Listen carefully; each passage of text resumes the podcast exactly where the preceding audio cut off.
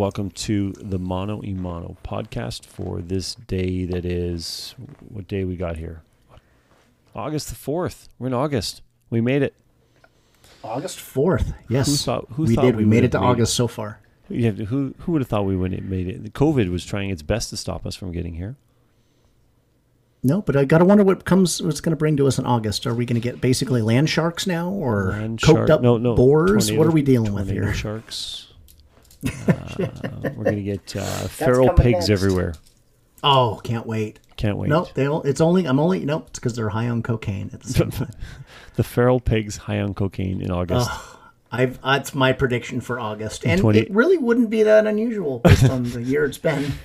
in 2070 we're talking about do you remember back in 2020 in august when the Do you remember the murder fer- hornets? the Yeah, murder I hornets The murder no hornets. I, I i what i remember was the was the cocaine feral pigs. Oh, well, who doesn't remember those? well that was august. It was hot those feral pigs. That was like the, the article that talked about the bear that ate the big old bag of cocaine that, it, that was in the forest, and it was like for like about a ten minute span that that bear was like the greatest alpha predator on the planet before it died. before it died. Poor, poor bear. Yeah, but I can imagine. saw Oh, bears yeah. the other day around here um yeah so what do- a lot of sports here folks i mean we dabbled in and out of sort of some social con- conversation but it was But it was really it started sports related in that. sports, so yeah. yes, we decided to have a sports day today. sports day you have sports day at school It was that. I, I think both Did of you us. get your juice box? I did actually. No, I got Capri Suns and oranges, Capri orange Sun slices. and orange slices. Did Like you we used to have at when you- soccer. when when you had at soccer? did you do the thing where you would take the orange slice and you would chew out the you know the, the orange or suck And it out or whatever smile and then it. put it in your teeth and smile? Duh. Of course you did. Okay, if you didn't do that, you're fucking Yeah, weird. you fucking missed out on on Everybody childhood. did that. Orange slices and Capri Sun at halftime for uh, soccer, or juice boxes, whatever they were. living it up as kids. That was the life. That was the life. N- And now look at us. And now look at Just us. Just fucking look at us. Although I will bet one hundred dollars, hmm. I'll bet thousand dollars. Mm-hmm. And if I said, "Here, here's an orange, chew it out and put it back in your teeth like you did as a kid," Everybody would do it. You would do it. Everybody would. I, you'd show me a person who actually wouldn't. I think. he- I think everybody would if you did it. If you gave it to them. What if I everybody showed you? like sure. What would you think of someone who wouldn't? I'd be like, "What's wrong with you?" Mr. Madison, what you just said is one of the most insanely idiotic things I have ever heard. At no point in your rambling, incoherent response were you even close to anything that could be considered a rational thought. Everyone in this room is now dumber for having listened to it. I award you no points, and may God have mercy on your soul. I forgot. So we are. Yeah, I want to say it's 40 43 or 43, 44. 40. Well, that's yeah. Now we're recording. Now we're live. Nice. 43. 40. Good call. So what were you saying? Something Good about call. Mr. Deeds? Because you you sneaky. Oh you yeah. sne- I'm a sly Awesome devil. You're a 'cause sneaky. I, I snuck in. y- Yes, I snuck in on you today faster than usual. That's Much why I said you underrate my sneaking, underestimate my sneakiness. what was the guy's name? But it's in that movie where, oh John god, what was uh, John Turturro? But the character's name, oh god, I don't remember the character's name. But he plays the, bu- he's hilarious the whole movie too, and he's, but he's always like sneaking up on Adam Sandler's character, not in a bad way, but just like coming out of nowhere, and they always make the sound the. you know, he's, he, he's, that again. he's all, he, he comes in and he's like, "Whoa, man, where did you come from?" And he's like, uh, "I fear you underestimate my sneakiness, sir." It's perfect. I'm gonna- That's I'll find a clip of it and send it to you because it's it's a riot. ah, yes. so what's been hap? What's the haps? Well, you tell you tell me. Did you get a package? Well, yeah, I've got a big package.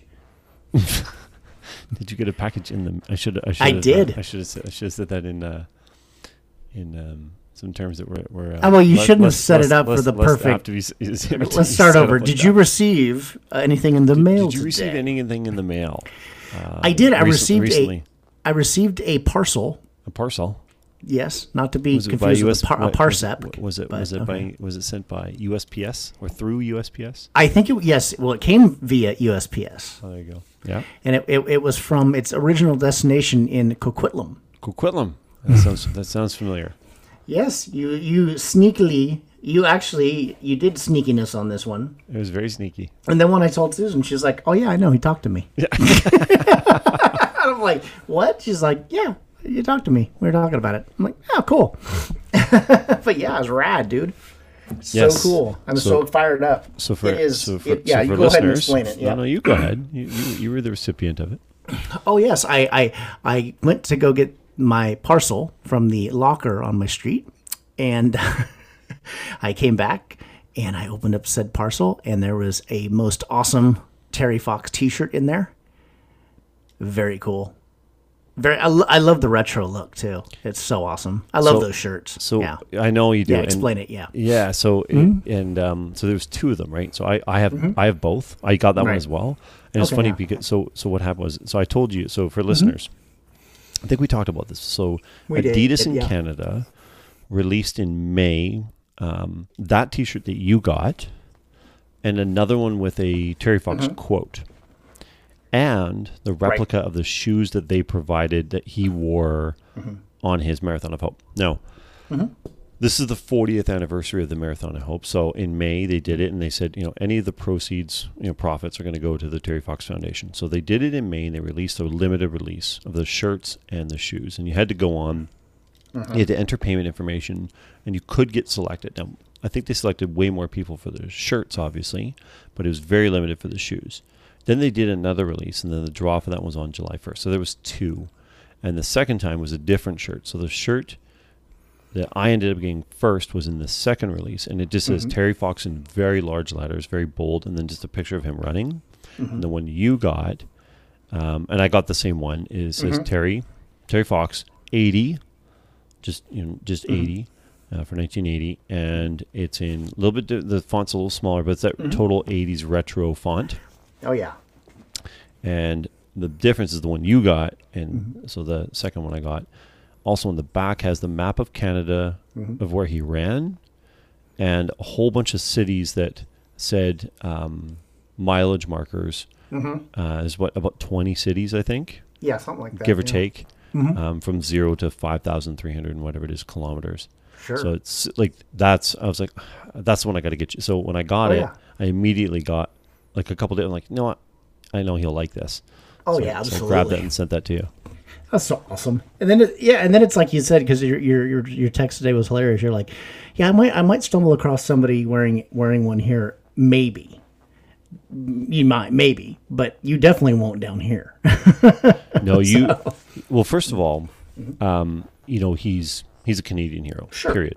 That's just it's an it's an undeniable thing. well, of course. And in the states, people do know him. There are schools that do Terry Right. Fox runs and stuff. And Sure. He's not unknown, but he's not he's not known in the same sort of rever- reverence that he is because he's not Canadian or he's not American.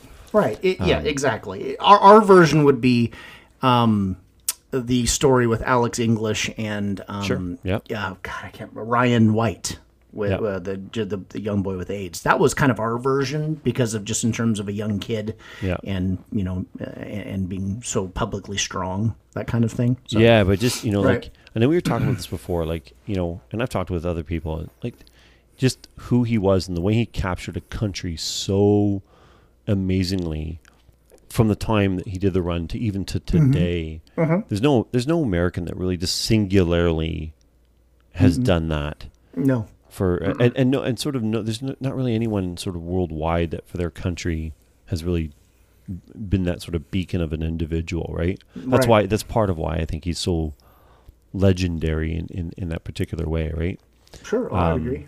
so the other thing too is the other reason you won't see americans with that shirt is you couldn't order it in the states Exactly. No, I Like, it- remember. it, wasn't Yeah. even available right like it was like Right. they, they blocked it out it was only canadians that could purchase it right. um, and you couldn't even have it shipped directly. You had No. to have it shipped to you, and then you ship it here. yeah i couldn't even order it and put in your address Right. They wouldn't. Yeah. Even, they wouldn't even allow in that, which is, you know, could be a few. It, it could be just like you Right. know, custom and duty stuff that they didn't want to just put, or it could just be like, you know what? No, we're just keeping this for Canadians, which I, I get. Like, but it's crazy. So they, you know, you think they they released them in May, and Mm-hmm. and then um, the other thing I learned too is because when I ordered yours. I got another email saying you can go on and order these shirts. I was like, oh, like I went through all that rigmarole to get the shirt the first time. Like now you're just letting everybody buy them, but it wasn't it because I told people and they went to search. Like, dude, I went on the site and I, I'm like, I can find it no problem because Mm-hmm. I had a link in an email Mm. that I think that they probably just gave to people who had Mm-hmm. tried to get the shirts or the shoes because what what happened was is so all kinds of people I know tried to search and they couldn't. You just- If you went on Adidas.ca, you Right. wouldn't You, wouldn't, come find up. it, right? Yeah. But if I gave people that link from my email, then They they could do it. interesting. So I think that I think they just kept it to you know the select kind of people, which again this was but which is amazing because they had they had a limited run, and they Mm-hmm. still between May and today, apparently they've raised a million dollars just from this. That's not, a, and, you know, uh, and that's not a surprise. With just just the the specific anniversary and the event. And Well, it's surprising was. because it was limited. well, sure, That's But- that's but- yeah. If it was yeah. open to everyone, I wouldn't be Well, surprised sure. one bit. But the fact that it was limited is what surprises me. But still, I mean, obviously Adidas stepped up and and didn't really. They legitimately, obviously, didn't keep anything from it.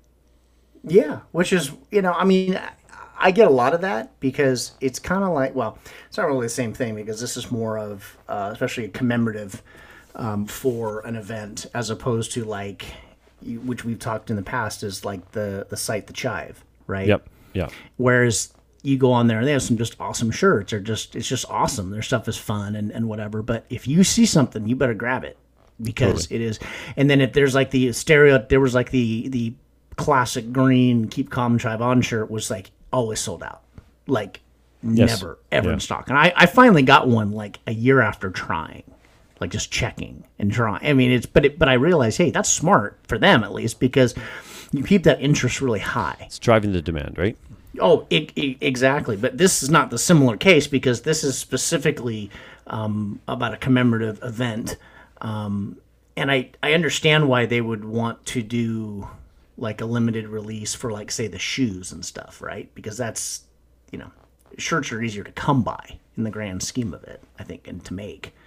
So I, but yeah, it's interesting that uh, that it went through like kind of like the raffle process.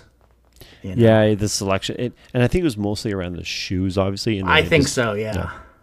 Because um, yeah, I it seemed like if you're wanting to to do that for this event, and obviously the goal is to I don't know commemorate and then obviously raise more money and awareness and all that fun stuff that comes with it. You'd think that there would just be like, yeah, anybody, go ahead, go buy it. Yeah, You would think, but I can understand the shoes part. The shoes are a lot harder to make.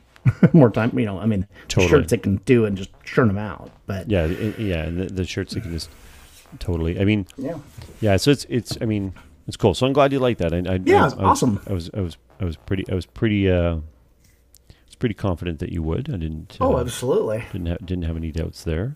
And yeah, I, I, I honestly, and it's like you said, I, I totally feel like this is like wearing that down here. Yeah, there's going to be people. No, of course, and and because not you know everybody like where I saw it was obviously the ESPN documentary that Steve Nash did. You know, which was Yep. really cool, and a lot of people saw it because of that, which is what's cool about Americans seeing for sure, right? Yeah, absolutely. But you're right; it's like totally something that is not normal that you would see around here. But somebody might get it they'd be like, "That's all." You know, like you, you get somebody that would know it'd be like, "That's awesome," right? But it's, you know, it is. It's cool. It's it's it's something that's not saturated here that you're going to see on on everybody uh, all the time. No. So it's, it's kind of it's very neat that way. I like stuff like and that. I, and I, I like exclusive things. I like Sure. some th- things that other people don't have, and, and that sort of way. Which you know, I like to be better than everybody else. Is it better? Yeah. it's like having different. I will Mm-hmm. say this: Mm. the thing that I ordered today, that I'm going to hold you in suspense on, and I'll, sh- Oh, I'll send yes. you. So, I, so, so, listeners, what also happened is today I went. I was at a store. I stopped in real quick. Uh, I specially ordered something. It's going to take a few weeks to Mm-hmm. to get here. They said two to three. So who knows how long? They said COVID is affecting some of their manufacturing stuff. Whatever. sure. I'm super excited about it. I don't know if Mike's going to be as excited as I am. He, it's, whatever. It's it's, It's all about you, my friend. It's, all not about, me. But but I'll send you a picture and I'll send it to you because I'll uh, I'll be interested to see what you think. Sure, Um, absolutely. Yeah, it's uh it's it's pretty pretty cool. But I'm going to hold you in suspense on the thing that Yes. I'm getting. Just don't. How, how dare you, sir? how dare you. dare you? How, how dare you? How dare you? how dare I? How dare you? I, I dare fine. I dare. Yes. Ah. I dare fine. Um, Yeah, it's so. Speaking of athletes, Yes. I wanted to. Okay, so there was one. I know we had a, a few things we wanted to chat about. There was one Yeah. of all of them that I wanted to. So Get it on right away. yeah, are you gonna? Will you get the pay per view for the Tyson Jones Jr. fight? I probably won't, and it's just because I've never been a huge boxing fan, and so I mean, I I enjoy like, yeah, you know, when it's over and be like, oh, that's kind of a cool fight, whatever. I mean, I can respect it from that aspect, but I've never I've never done a pay per view, even MMA. That's just not really something that I normally watch. I mean, I, I'm interested in who wins. I just don't normally either get it here or go to somebody that's done it. But that's definitely going to be an interesting it's definitely going to be an interesting fight. Tyson looks like even more in shape than he was when he was a kid. So he's in crazy good shape right now for a 53 year old man. Yeah. Um, the the thing that is is interesting is from what I understand now, and I've been reading up on it. So f- again, for people that are un- unaware or not big um, sports fans or whatever, so Tyson, who's actually 54 now, pardon me, and and uh, Roy Jones uh, Jr., who's 51, are fighting in September 12th of this year in an eight. They call it an eight round exhibition fight. Now, the interesting thing is so Tyson hasn't fought for I think it was 15 years. Jones Jr. though fought two years ago. Did he? Who did he yeah. fight? Uh, I don't know, Mhm, Okay. mm. but he did fight, which Okay. is which is crazy. Sure. Oh, here we go. Fight will be distributed on uh, pay per view with a price tag of 50 bucks. That's not bad. No, and I, and here's the thing. That's American probably, so 60 Canadian probably, whatever Right. it is. Now Yeah. I get pay per views for half price, Okay. Well, that's nice. There you go. so it's it doesn't break the bank. yeah. to drop thirty dollars or whatever. yeah, know, whatever it's going to be, and and I have a very particular interest in this one because I'm so Mm-hmm. fascinated with Tyson. I've always been a Tyson fan. Um, I've always been a Tyson fan. Number one. Mm-hmm. Um, number two, I I you know as a boxing fan, I've always I've always uh, been a fan. I've become more and more a fan as he's gotten older uh, and older Um, especially in the last number of years. He's you know he did that one man show where he went around. Um, he now owns a marijuana ranch Mhm. in California. In California, like apparently a really cool business. Um, I listened to his podcast a couple times. I thought it was just him, but it's him and this other guy.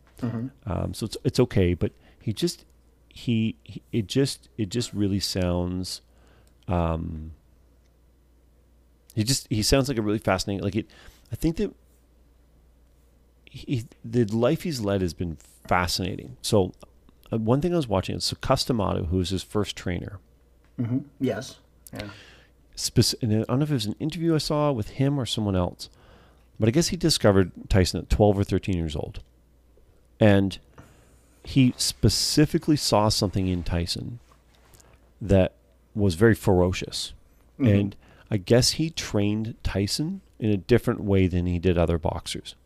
And one of the things he purposely did was he trained Tyson not to be able to turn off that ferocity. Right.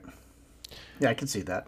So the problem, yeah, the problem though is Tyson was, you know, 19, 20, 21, this absolutely phenom at such a young age, and he got himself in trouble, including, you know, raping his wife. Was was was was that his wife at the time? I can't remember. Or was it was it that or was it it beating? What's that? Or was it both? Or was it both? I, I don't remember if it. I don't know if it was his wife. I know it was what. Um, what was her name? It wasn't. Uh, I should remember her name. Um, you know, but especially uh, God, I, she was on a TV show. I remember that. And uh, God, I, I don't remember. I I do remember there was rape involved, but I don't know if it was his wife. But it, yeah, and it, I don't think they called it rape, but I call everything Right, rape because you sure. know what? Fuck it. I hate these stupid words. It's like s s- sexual misconduct, or but it's like You know, no, it's inappropriate. Period. Whatever it is. whatever it is. know? It's Yeah. fucking it's terrible. And It's it's invasive, regardless of what it is. regardless and it's Yeah. it's it's horrible and you know so whatever whatever so, so he goes and serves time in prison and you know i think he genuinely had a turning point in prison because Mm-hmm. he comes out he i think he converted to muslim he has that crazy tattoo on his but like Mm-hmm. from all accounts he actually tried to rehab himself while he was in pre- prison, and I think it was the start of him. From what I can kind of attest or, or, or sort of like read, that it was his first sort of move into like growing into a more well-rounded individual. Now, obviously, it took a long time from that point Oh, because he sure. still fought Holyfield afterwards and the biting the ear thing and Mm-hmm. and whatnot. But when you hear him talk now, he's a very different man Well, than sure, what we yeah. sort of have this impression of him in his twenties and thirties, right? Oh, for sure. But it, I think a lot of that goes back to what you were saying that he was trained as a really young kid, you know, to to not have a turnoff of that. You're right, ferociousness, and it carried over, unfortunately, into into you're right, his, his personal private life. life, right? Yeah. Whereas, it, which you know, when you kind of understand that, and again. I think we all talk about it's like the whole stuff that goes on right now about everybody about the whole cancel culture. Like if you say Yeah. something wrong, people just want to bury you Yeah, right? As opposed to like, hey, let's have this as a learning experience. You know, like like people like right now you're not allowed to learn anymore, right? It's like you make a mistake, you say something stupid, you realize you say something stupid, you become contrite about it, and it's like the the one the, the thing that just happened recently with um I don't know if it was um Nick Cannon and he was talking about uh, on, a podcast, and he was talking with another gentleman, and they were talking about the Jews. And he he did make some I don't remember what they were now, but he did make some pretty heavy anti-Semitic remarks. Now I don't know if he was saying them with ill intent, but again, pretty people some people were pretty offended by it and it's like the first thing that i you know my first response is well i don't think you i think when somebody says something like that obviously you want to figure out why somebody said something like that. Are they just uninformed? I mean are they just uneducated about the subject? I have a feeling he just wasn't necessarily that educated on the subject he was talking about kind of like jimmy the greek remember back in the day where he just made some really stupid comments and everybody who knew Jimmy the Greek in general, he wasn't a really mean person, but he just made these comments and made him look foolish and he just got buried by him. You know, he tried to wade in an area that he did not have subject matter expertise in. And I think that's kind of how I feel happened with this Nick Cannon remark. Now, you know, now keep in mind who runs his podcast is like the, the head of whatever, uh, you know, network or whatever is Jewish. you know, Right. Yeah. so my, but I heard something the other day which was great, which is so true. This this this applies for anybody. It applies for any any person, regardless of your black, white, whatever. And you make a comment that offends people. And and again, we talk about what you know offending is one thing, but let's just say it's something like that. It's you know you should be able to learn. We're human beings. That maybe this is a, a growth learning experience for him. You know, he's going to go through the the public ridicule, and you know, I would be you know you want to see somebody react to that and say, I need to reach out to say the Jewish community and get an understanding of, of where I went wrong here. Right. And I, I think people can, I, I, what I'm, what I'm worried, what I don't like to see now, and it happens everywhere. It's you're done.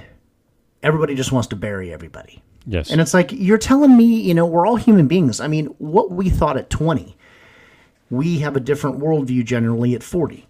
So, you know, I find it really hard to hold things against people. And you and I were lucky when we were younger, we didn't have Twitter. I'm so Right? much trouble, dude. Seriously. You know, we laugh about it all the time going, hey, look, we all made did stupid shit too, but guess what? We didn't have the social media presence you guys have. I mean, it started my like right outside of college for me, right? So it's it's like we didn't have that. But it but I think about that and say, you know, it, a great example happened down here. And the Kings announcer for many, many, he's been like 25 years, uh, which was uh, Grant Napear and he's a guy who's been here since 85 that they came over and he's been a fixture of the community and all that. So he you know he has a uh, he, he does that and he also has a radio show the Grant Napear show in the afternoons which was you know, a lot of kings talk and things like that.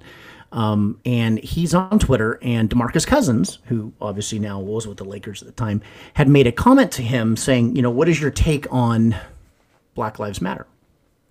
Now i don't know if that was him being baited I mean, I don't know. But he made the response all lives matter. And he was fired for it. And my thought is is regardless of what your opinion is on the response all lives matter, I personally don't care for it. I, I, I don't think it's necessary. Um, I don't think just because somebody say Black Lives Matter is them implying that white lives don't. So I, I don't think it's necessary to try to put a word all in front of it. Um, I think it's just necessary to recognize people are having an issue and have that enough respect to say, I appreciate where you're coming from, you know? So, but it's like you, you missed an opportunity here. You know, you Sure, couldn't, yeah. you know, you, you, you decided you needed to bury this guy. I mean, 30 years in the community, you know, very well known in the NBA circles.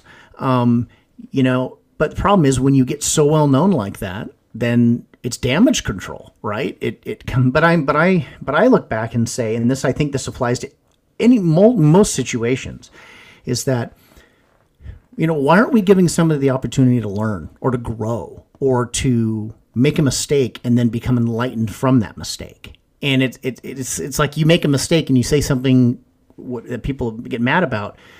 It's like people want to just bury you, and it's like yeah, well, it's, so- it's, so go back weird. To go back to Tyson on that one Right, because it, right. it- I think there's a really great point around Tyson. Mm-hmm. Yeah. So if you remember, because this is some time ago now, but if you remember when Tyson was incarcerated, Mm-hmm. um, you know, everyone was like, "Okay, yeah, go to jail, rot in jail, blah blah blah." He was in jail for what three years, right?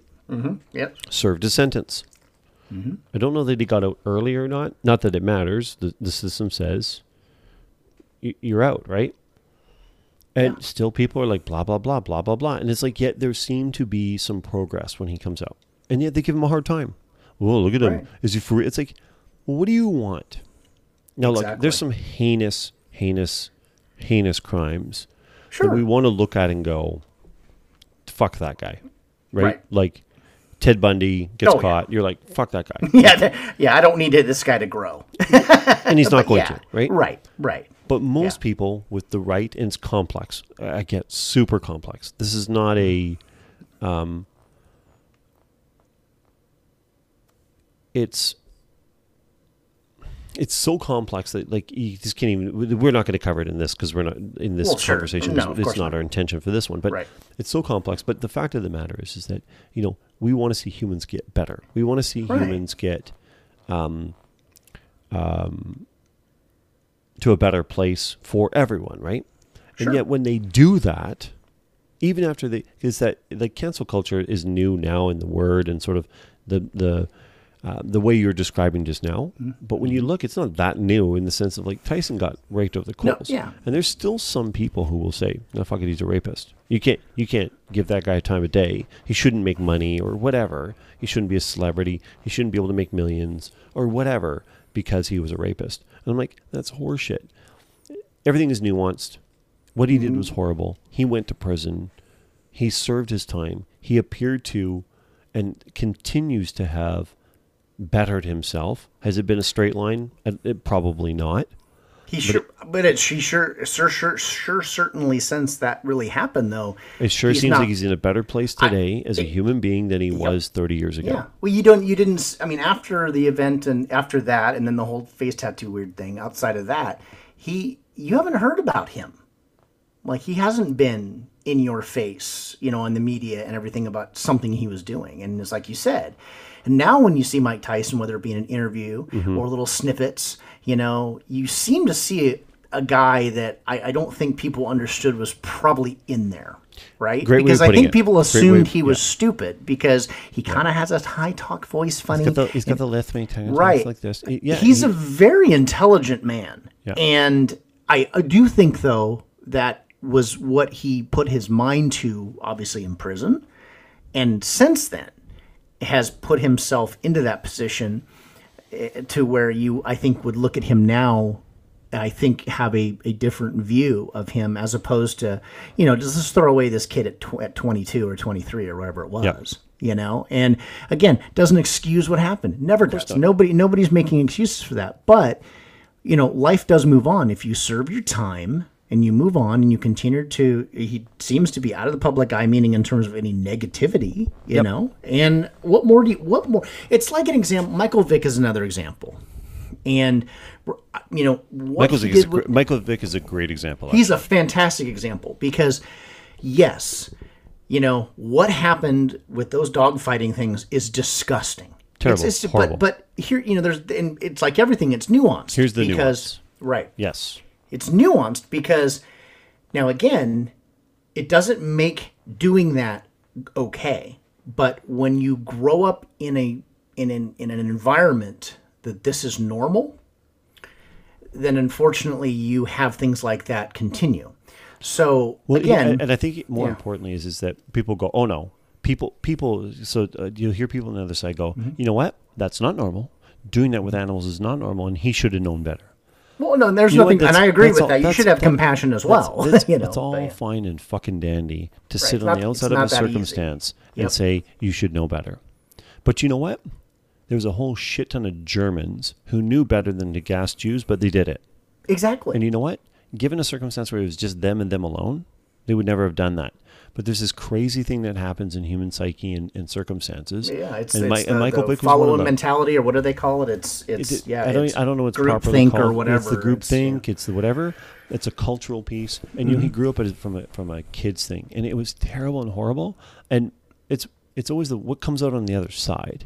Right. And and, and Michael Vick came out pretty. Have you watched the Thirty for Thirty about Michael Vick? No, and I, I Oh. want to, but I've always had, I've always So felt, good. and and number one, you know, I, we're animal lovers and all that, and I totally agree, it's disgusting, but he he paid his debt, you know, he went to prison for a time, he came out of prison, he then worked with like animal rights organizations to better himself, and then he got back into football, and he had a pretty decent rest of his career. He wasn't amazing, but you know, he was productive and, and still playing for a while after that.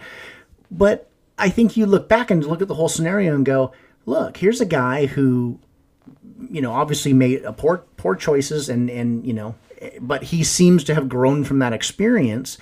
Um, and a lot of people can say, "Oh, he's just doing that for face value." Well, if you want to, if that's your opinion, fine. I mean, if you're always going to be cynical, and I, I, I agree that you know you should always have compassion and, and understanding that having two animals fight each other to death is not good. I, I don't, I don't disagree with that either. But I also don't disagree when you see somebody that goes with what he went through, uh, and then comes out of it, and you continue to want to make sure in your mind that he never succeeds again. And I'm and I'm Right. like, that's that's not fair for people. I mean, that's not fair. I mean, if he was a bad person or if he continued to do bad things, then I, I totally Brown. understand. Antonio Brown. yes, I totally understand. You getting fed up with it and going, you know what, this is ridiculous. But when people seem to have had an experience where they hit rock bottom, and rightfully so, I'm no, I mean, outside of you know environmental Fucking- he- aspects. He, fucking went to prison. Yeah, he did, he earned it. I mean, he didn't go to prison unwarranted, No, you know. absolutely and not. so and so, you know, but it's like everything now. It's it's but this is it happens, you know, whether it's sports or celebrities or just anybody. It's like, I mean, you you get somebody, especially I feel bad for these kids, you know, who are like getting ready to come into the NFL. You know, they're you know nine, they're like twenty one, and you figure they've been on Twitter since they're like twelve, right? And Yeah. imagine the shit you say as a twelve year old. Or as a Like 19 they- year old. Right. It, it's like Do you remember being a 19 year old? Yeah, barely, but I do. Yeah. Right. The, and right. The only thing that I can genuinely remember now, if I really think about being a 19 year old, was I was a fucking moron. Oh yeah. Like, and Mm-hmm. and and find me a 19 year old that's not. You can find me 19 year olds that are doing well in school, and there's some that have some maturity, but for the most part, especially guys, but no problem admitting it, are a bunch of fucking idiots. Oh yeah. And if a 19 year old kid says something stupid on Twitter or Facebook or Instagram or whatever, and five years later somebody wants to hold against them, I'm like, you're the idiot, not Well, that yeah. guy. Yeah. If they're still saying, like Kevin Hart is a great another Yeah. one. Ten years they want to pull something out and go, see, that's who he is. N- Has he been saying that shit all along? Because if he has been, then, you know what? sure. He's an idiot. yeah. but he hasn't been, and it's like, and especially like you said, these young kids come to the, N- the NBA or the NFL or Mhm, whatever. whatever, yeah. Like you want to, you want to, you want to, you want to give them something like that and that sort of fame and that kind of money, and then expect for them to be like hundred percent poignant. Like, come on, right? Yeah, that's a lot to ask. Especially with the NBA because there's because the NBA you can if you're the cream of the crop talent wise, you can get in at 18, 19, 20. yeah, it's crazy. Whereas mainly with NFL, yes, you see some players get in there right before their junior year. Sometimes Yeah, they're sophomores, but it's very rare. I mean, most of the guys have been there. Well, now the NFL has the rule, right? You have to be at you have to finish at least two years of college, so you have to be going into your third or something like that. So you can't get, get going as a freshman anymore, you know, or, or they stop that.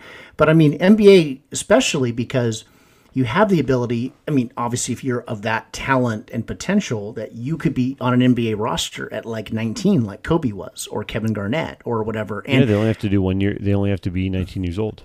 imagine like LeBron was the same thing. And imagine, you know, how many people that came out when they're 19 and not everybody gets drafted at 19. Some get drafted at 19 and they flame out. You know, you have those examples. But I mean, look at the guys that came in and and it really gives you a respect factor of how I mean, granted they were kids, but it still makes you go LeBron, Kobe, um, Kevin Garnett, uh, just to name a few that you know, yeah, they were they were in essence babies when they were in the NBA, and you know they they kind of matured pretty quickly. you know, Well, in you know, terms of that. hey, we were talking about this today. You talk about LeBron. Mm-hmm. You know, other than once in a while, he's got a little political thing to say, which whatever. Sure, Uh, and then everybody you can and- say whatever you want. and I mean, his, it's- are, it's- his are yes, pretty exactly. minor, right? Like, Yeah, I'd say, all yeah, things yeah. considering. Sure, sure. All yeah. things considering the platform he has, because he is e- arguably exactly. top five most well-known athletes in the world. Oh, easily, I'd say he's probably top three. Yeah, him. Just just off the top of your head, very quickly. him, Yeah. Mm-hmm. Lewis Ham- Hamilton, you know, the F1 racer, um, Cristiano Ronaldo, like, right. You know, yeah, some football players. Yeah, and, yeah. and not even football players because football's not big out of the U.S., right? Well, I just meant soccer, but yeah. Well, Oh, yeah, oh, you're right. yeah, you're soccer right. players. Yeah, Yeah, like Ronaldo. But I mean, even we know who Ronaldo is over Cristiano here. and- Ronaldo, right? Like Lewis Right. Hamilton. David Beckham, just Did- as an easy example. Yeah, right. like it's so you know LeBron's up there because basketball's worldwide, right? sure. Right. So the fact that he is 36 now, 37, mm-hmm. yeah, and he has name a controversy about LeBron James, and and You- you know the decision doesn't count because I don't. Yeah, that's. Was I don't just- think that was just dumb marketing. Yeah, I don't think that that's a controversy. I just think that was a stupid idea, but that's Yeah. not a controversy. No. Controversy is making a an absurd statement or cheating on your wife like Kobe did. Right, right, exactly. No, you you really can't. The only Nothing. time I think people can point at anything, and I think it's a stretch, is like you said. And I can't remember off the top of my head when he would make maybe a political comment, which I think for the most part, given his stature and given you know how long does he he's been, right. Well, I do think to a certain level, especially now in the times we're in, being an African American, I, I don't I don't think he needs to shut up and play. I, I don't think that's a fair thing to do. Nah, he's he's too big. Right. And, and but I you know again I, I always look at and there's always that edge where I don't want to just I'm not one of those people who says I want my actors actors to act and shut up. I want my I want my sports players to just shoot the ball and shut up. Well that's that's they're they're they're human beings. They're not just assets here. I mean they're not you know so they have a right to be engaged and have an opinion. Now that opinion can make them get into trouble with But, they, people, but they're permitted right. to do so. Sure, it's yeah. like like the the whole It's NBA. a, it's a risk reward thing. I mean, you say something people don't like. I mean, that's kind of on you as well, right? You know So, how the I mean, NBA players have, were allowed to put like on the back instead of their name to put Mm-hmm. something on the back of their jersey, and LeBron said he wasn't going to do it, and everyone freaked out. I'm like, read the fucking story, people, yeah, because just- like the yeah, don't, don't like, take a snippet. yeah, well, because everyone reads it and goes, LeBron refuses to put saying or low or whatever on the back of jersey. I'm like, no, no, hold on a second here. Make sure you read the whole story because what it was is the NBA had like 20 or something like that Mm-hmm. approved things, and LeBron's like, no, I if I'm going to do this, I want to put mine, not Right. what you say I should say. right, which is a very fair statement, especially Alright. given his stature. Well, and given that the whole point of it is to say something that you think is Important. is important. Right, And to you. and to you. And basically LeBron's saying is you're telling me what to say. Right, I don't care that you, I don't care that you give me 20 or 30 options or whatever the thing is. You're telling me what to say. And he's right. He's 100% 100% right, actually. No Yeah. doubt he's right. Because the fact is if you're going to go out there and put it make a statement on your jersey, you don't want it to be the NBA statement with Right. something that is a socially charged issue. You want it to be yours. And like you said, his stature is that he is the NBA.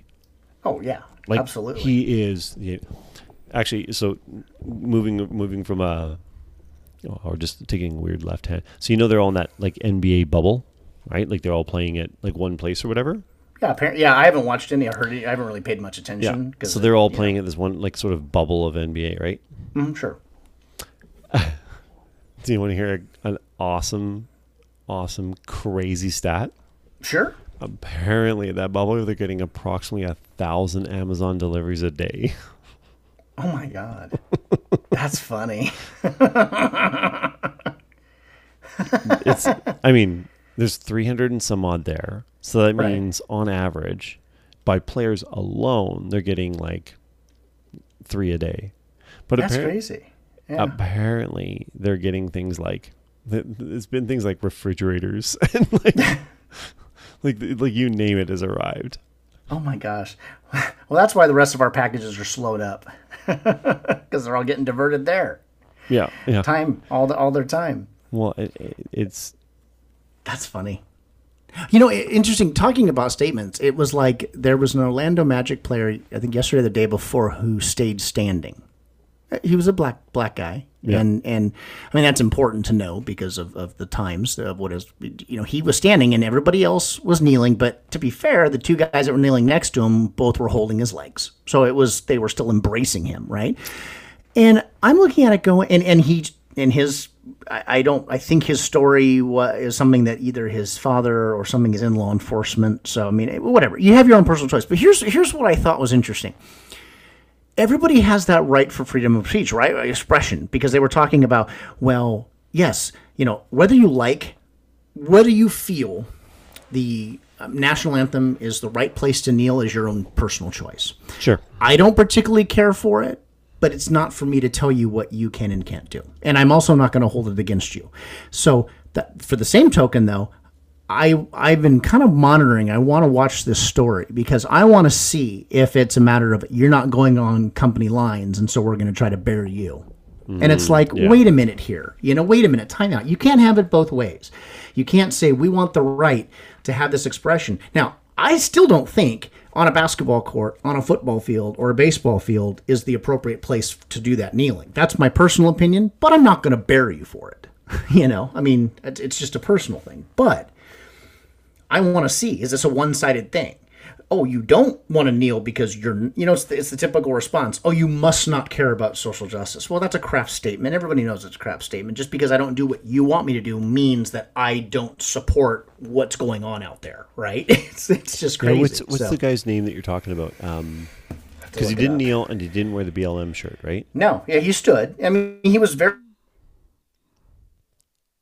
Very, you know, he everybody. It was a very cool picture. I got to find it here. I actually, look it up right I actually watched. There's um, if you, I follow Sports Center on on Instagram, and his Mm-hmm. um, the post game interview talked with him about it. Right. He was very, eloqu- he was very. His name is uh, Isaac. Uh, I think it's his last name is Isaac. oh, I gotta look. Uh. Jonathan Isaac is his name. Jonathan Isaac. Jonathan Isaac. Let's yes.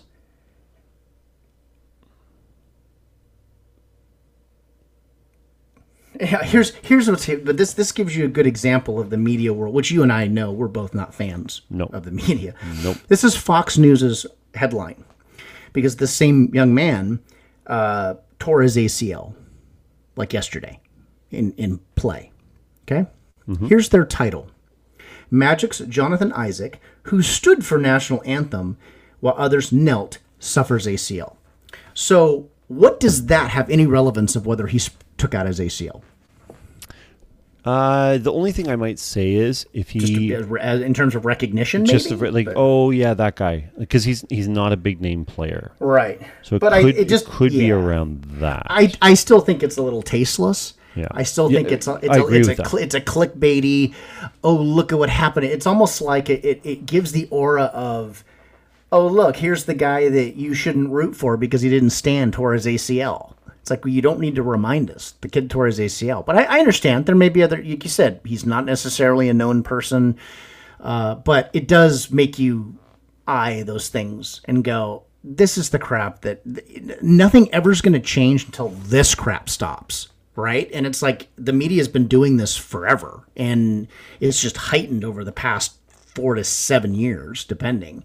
And it's just like I just expect you to start doing things. I look, I understand the media is going to have their bias. Whatever channel I'm watching is going to have a slant. I totally understand that, but for God's sakes, can we not be as slanted as you are? you know? Yeah, no, I, I, I see what your point is, and, and, and Yeah. of course, I, the, the the skeptic in me, the cynical in me, says you're probably right.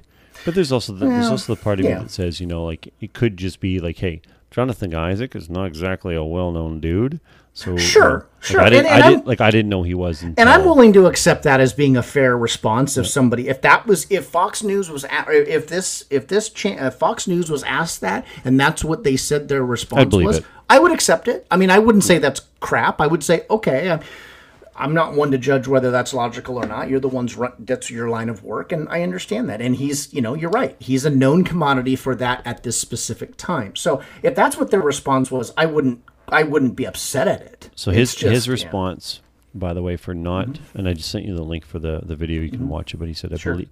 So for him not regarding his decision to stand and not wear a BLM shirt was, I believe the so he's black, as you said, yeah, which is right. key because we're not talking about we're talking about a black man, right? I believe that Black Lives Matter.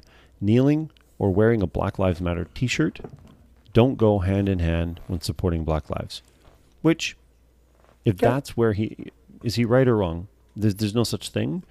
But if that's what where he But stands, that's his, that's his choice. that's where if that's where he stands on it, right? Mm-hmm. Then that's where he stands on it, and I think that's I think it's cool. I mean, it's it probably takes a little bit of guts for him to to do Oh, that, especially surrounded by mostly black men that are on on his team. But here, to be fair, though, the picture is actually really awesome. If you look at the picture, um, I gotta find it. There's a, the picture of him is he's standing, but there, his the people, the, the gentleman on his left and right are both kind of holding on to his legs. Yeah, yeah, Like you would, like you would if you were kneeling, you hold hands. So even though he was standing, the picture itself was powerful because not only was he standing, his teammates were they weren't like shunning him.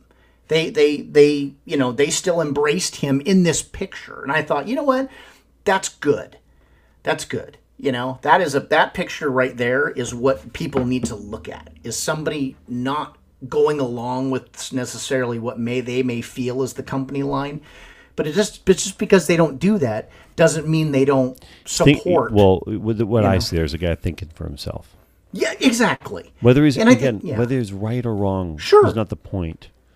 Right? Right. He's he's thinking for himself, and he's and watch the video later because Yeah. it shows him being interviewed, and he's he's clearly articulate about his mm-hmm. thoughts. Sure. I, I I think it falls in the line of like what LeBron. Is similar aspect, meaning not LeBron's stature's different, but just in Of the course. aspect of Yeah. a free thinking person not wanting to have a certain way or be told this is how you need to express it. Yeah. And hey, I- hey, I it's think social, that's a very it's, fair it's, statement. it's social justice time. Here's how you're going to be social justice warrior, or you know, or Right. socially uh, active. It's like no, no, no. If I'm going to do it, I'm going to do it in a way that and makes and sense. you know it me. always like like I said I, I personally do not think that during the national anthem is probably the appropriate time. I think you could have made your point doing it immediately before and then standing for the national anthem. I don't know. You could have done other things. But that being said, I don't the- sit but, there I mean, the national anthem thing, you know, starting with Kaepernick, Mm-hmm. it is impactful, and you know, we can you, agree with it or not. Sure. One thing you have to agree with is people talk about it, and the whole point of protesting or bringing attention to something is to get people to talk about something, even the quote unquote bad press. You know, Colin Sure. Kaepernick, you know, took shit for still takes shit for that one hard, but you know what? People that give him shit still are talking about it. So it's you know agree or disagree. The point of having done what he Mm-hmm. did, and it continues to now it's this bigger movement Right. with a lot of people. The fact is is that people are talking about what and I think there I think there is I think there's some fringe people on the side of not supporting this kneeling during the anthem Mm-hmm. that don't understand or refuse to or whatever to see the point. Like there's people go, Colin Kaepernick, he is uh, he's disrespecting the military and it's like well, that's uh, not if he said he was just then I'd have a problem with it, but that's not what his thing was about. It's because pe- people, and of course, it's the right, especially the far right, that that, that wants Mm-hmm. to tie together not standing for the flag and the anthem means you're not standing for your country, so the military, Uh, and it's like, no, no, no, no, no. I don't even think the far right. And I and I say that actually respectfully. There there's a lot of people in this country, and I don't necessarily disagree with them, that that and I, just because you here's my, my point. Sorry, is simply just because you don't feel you feel say you should stand the national anthem doesn't mean you're a right winger. That's all I'm No, no, saying. no, no, right, no. right, I'm saying- right, right, saying- And I don't think I don't I I'm know that's saying- not what I'm you meant. No, but, what I'm you no, know, what I'm saying is the people who tied it to the military Sure. tend to be on the right. Because that was never a part of it. That was never. That was not know, his thing. And that he was not his and thing. he was very clear about why he was doing Exactly. it. Because he was he was wanting to bring attention to inequality and injustices, more typically around police Mm-hmm. brutality when it came to black people. He was very clear that that's what he was protesting.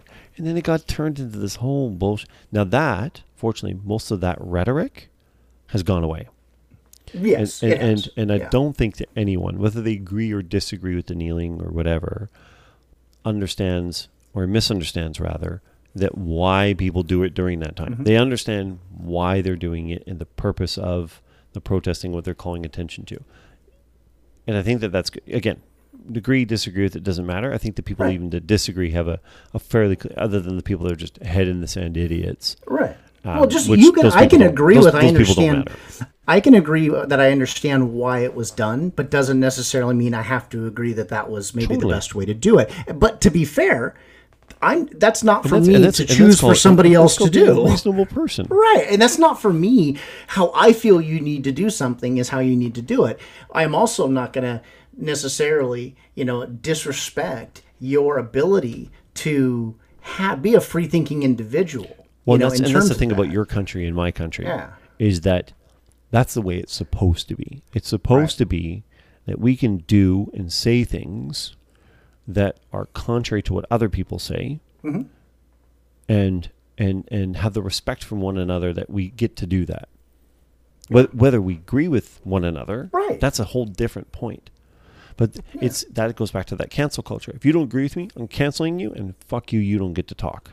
Right. Well, it's yeah, horseshit. Exactly. It, Yeah. It's it's horseshit. The, the end result, very simply, with all of it is is that, like I said, I I don't necessarily agree that it's the best platform. But that being said, just because I don't agree with it doesn't mean it's wrong. And it just means, and I'm allowed, just like right, Of you're course. allowed to think. I'm I res- allowed to I- not agree with it, and and, I want to have that conversation with you but why you don't. right.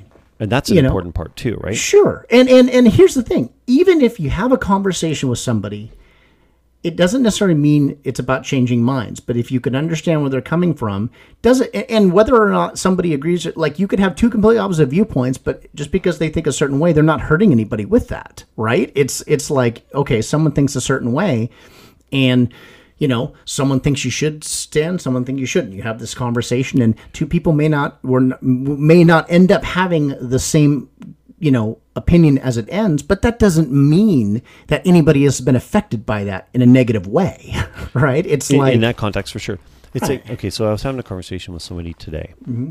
very very amicable, and it was funny because they said something like uh, blah blah blah. As long as you're not a Trump supporter, and I was like, so I think that's crazy. And they're like, what? I was like, I'm not saying I'm a Trump supporter, but one of the things that that is driving me nuts is this whole all or nothing thing. And, Right. And yeah. And why do you why do you want to label like millions of people? well, okay. So there's a couple Right? things. But that's but, but I agree with. I mean, it's similar. but, there, but there's that, this right? one. I'm like, okay, so here's, you know, I've, I've definitely kept close to this because, you know, here we are, we're going to come up to an election real soon. Holy fuck, is it going to come fast? Yeah, it is. And, and I'll say that, he, and I've come, and I think I've become more and more salient on how I feel about, and I know we didn't, we weren't going to talk about. No, politics, but Sure. but but but here's but it's sort of I think it fits in with what you're talking about. Mm-hmm. So this is what drives me nuts with people who hate Trump. It's almost hard to have a conversation with somebody to say, so let's peel back the layers of this. Sure. Yeah. So pol- let's separate him personally from politically, and people have a hard time doing that. Sure. And I go, well, here's but here's why I want to do that, because politically, if you look objectively, does him personally affect what he does politically? Hmm, maybe, maybe not. Right. But I will say this: there are some things that politically he's done or has tried to do.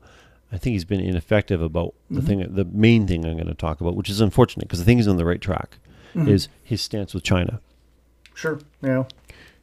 But try to get someone who just hates him to admit that he has Like the that, right, that he that he has a point or something, right? like Well, no, to a certain level. Right. or that he's right. right. Yeah. Which I think he's right. I think his Sure. stance on standing up to China, as challenging as it is, because as embed any Western country is with China, with manufacturing, et cetera, et cetera, Oh, et yeah. cetera, that's very difficult because you don't want to ruffle those feathers and, and, and, and ruin some relationship with China. There still needs to be some standing up to China. And he's Yeah. doing it. Now, is he effective at it? That's a different question. right. That's but not he's, the same question, but yes. but he's on but he's on the right track. Now, Right. is he a piece of shit human being? Hmm. No. Again, peel the layers. Each th- person's going to have their own choice on that. But yeah. but but I think that, but I, I think that I think that where where some of the things are that that that really get in the way of him trying to be successful. If we want to say there are some places he can be successful genuinely, I think that him as a personality gets in the way of that. sure. And I think that that's where if you start talking with a, a hater, right? And same mm-hmm. thing on the Obama side or whatever. Like that's Whoever it may be, it's not just it, yeah. Trump is just a really extreme example And he's, because the he's, current- very and he's- and polarizing. and he's the current one. but he's also a lot more polarizing than even Obama or Bush or whoever. Even if you were Sure. not fans of those two guys presidentially, there didn't seem to be this knee jerk just Well, anger and, and, sometimes. and but Trump has know? Mm-hmm. also Trump has also purposely oh sure curated oh, yeah. that. He has Oh, yeah. done that purposely. Oh yeah, And and that's why I, you know, that's why I say and I said it before in our conversations. He is likely the greatest campaigning politician of all time. When it comes to just strictly campaigning to win. Well, sure, right. Never- you're never looking at a, you're looking at a specific thing. You're, Just- you know, right. and and the problem is people can't hear that from you without saying, you know, and, and thinking about everything else. You're like, that's not what I'm talking about. I'm talking about Nothing this very very specific. Who else? Um, did you guide me to the Rogan podcast interview? Was it the guy who wrote Dilbert?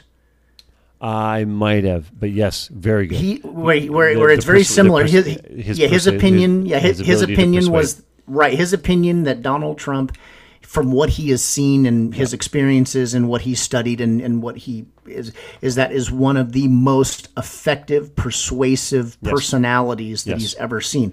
And that doesn't mean it's a good thing. It, doesn't, mean, that he. he's, right. not saying he's a great political candidate. No, he's not he's saying he's a great viable mm. candidate for president. And and whether that's true or not, that was not his point. And, and you're right. That's my point as well. Right. That's that's not that's not what I'm saying. But the problem is that people um, that Can't that- get past the first part of the conversation. yeah yeah. And it's like, well, I hate him so much. I'm like, that's not helpful. And that's the problem is is that he actually wants that Yeah. because Trump knows that for every person that he can get to just vocally hate him, he will get at least one other person somewhere to back him up. Just They'll out of get- pure. Well, you know who said it was uh, was uh, Elon Elon Musk just recently. He, he he said in one of his recent tweets, who's I like, he's an interesting guy, but he his, his said, tweets are hilarious lately. yeah, they are, they're great. But he basically said the left needs to understand it's losing the middle Yeah, it's the to a certain the- level, the- and I don't think the- that's. And I'm not talking specifically because of interesting- Trump. I'm also thinking a lot of that's because of the social justice situations and the constant bombardment, you know, by upper level. Let's just say like the Pelosi's, people like that. I think people are. I think what's happening is uh, his tweet's very poignant because. He, he, it does make some sense in a very simple way. The, le- the left does more of eating its own than the right does. Oh, right did you hear what they're doing with uh yeah, and if you watch that because, you know, we we all we follow Titania McGrath, which is fantastic. But here's the thing. I just saw something the other day about J.K. Rowling's, right? J.K. Rowling's, you know, has been in the media many, many times in the past um, with with tweets uh, that I wouldn't say are controversial, but she was. They kind of made a joke out of her a while that every she would always come out and say a new Harry Potter character was gay or something, right? Because it was just like this constant like explanation.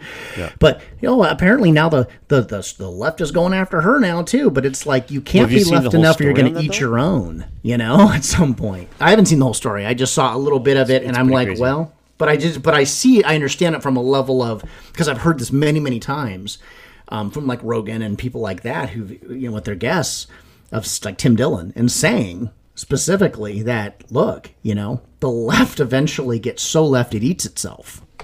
you know, and it's Well, the, like pro- the problem too yeah. is is that the cancel culture, which generally stems from the left, Mm-hmm. there's a little bit on the right, but not very much. not as heavy, but it is No. there. Yeah, Um, it can the- be, but yeah, the, the the it's usually a reaction to the left, but the the left cancels it. They try to cancel. There's, there's almost some people you can't be too progressive or too leftish or too woke. So the problem is they they they, they challenge the, their own selves, Yeah. which is which is pretty wild. But you know, um, back to sort of a sports thing, which is sort of related.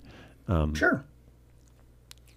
the the one thing that I've I've I've been I've been really happy about when you and, and it's pretty cool is there's all this there's all these sports leagues that have uh, I don't in my mind this tied together but I guess it doesn't It doesn't matter. You're allowed. it just made it just made me think You've had made good segues before, sir. You're allowed to fumble every once in a while. Fumble this one, but one thing I'm really glad to see from the sports world is athletes that are opting out of Yeah, league play. I am too. That not one of them seems to have been given a hard time.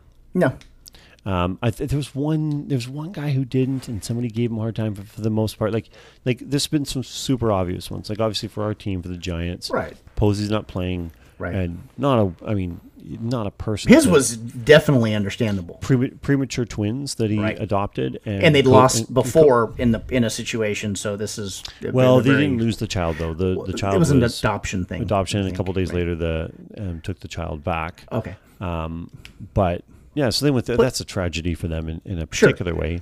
Right. But in this one, where Mm-hmm. um, you know they have twins, they're premature. You know, you know, obviously health risks for for premature children is is higher than it is for um, um, for regular you know births. Mm-hmm. So you know they're like, no, I'm not putting myself at risk, and it's like, well.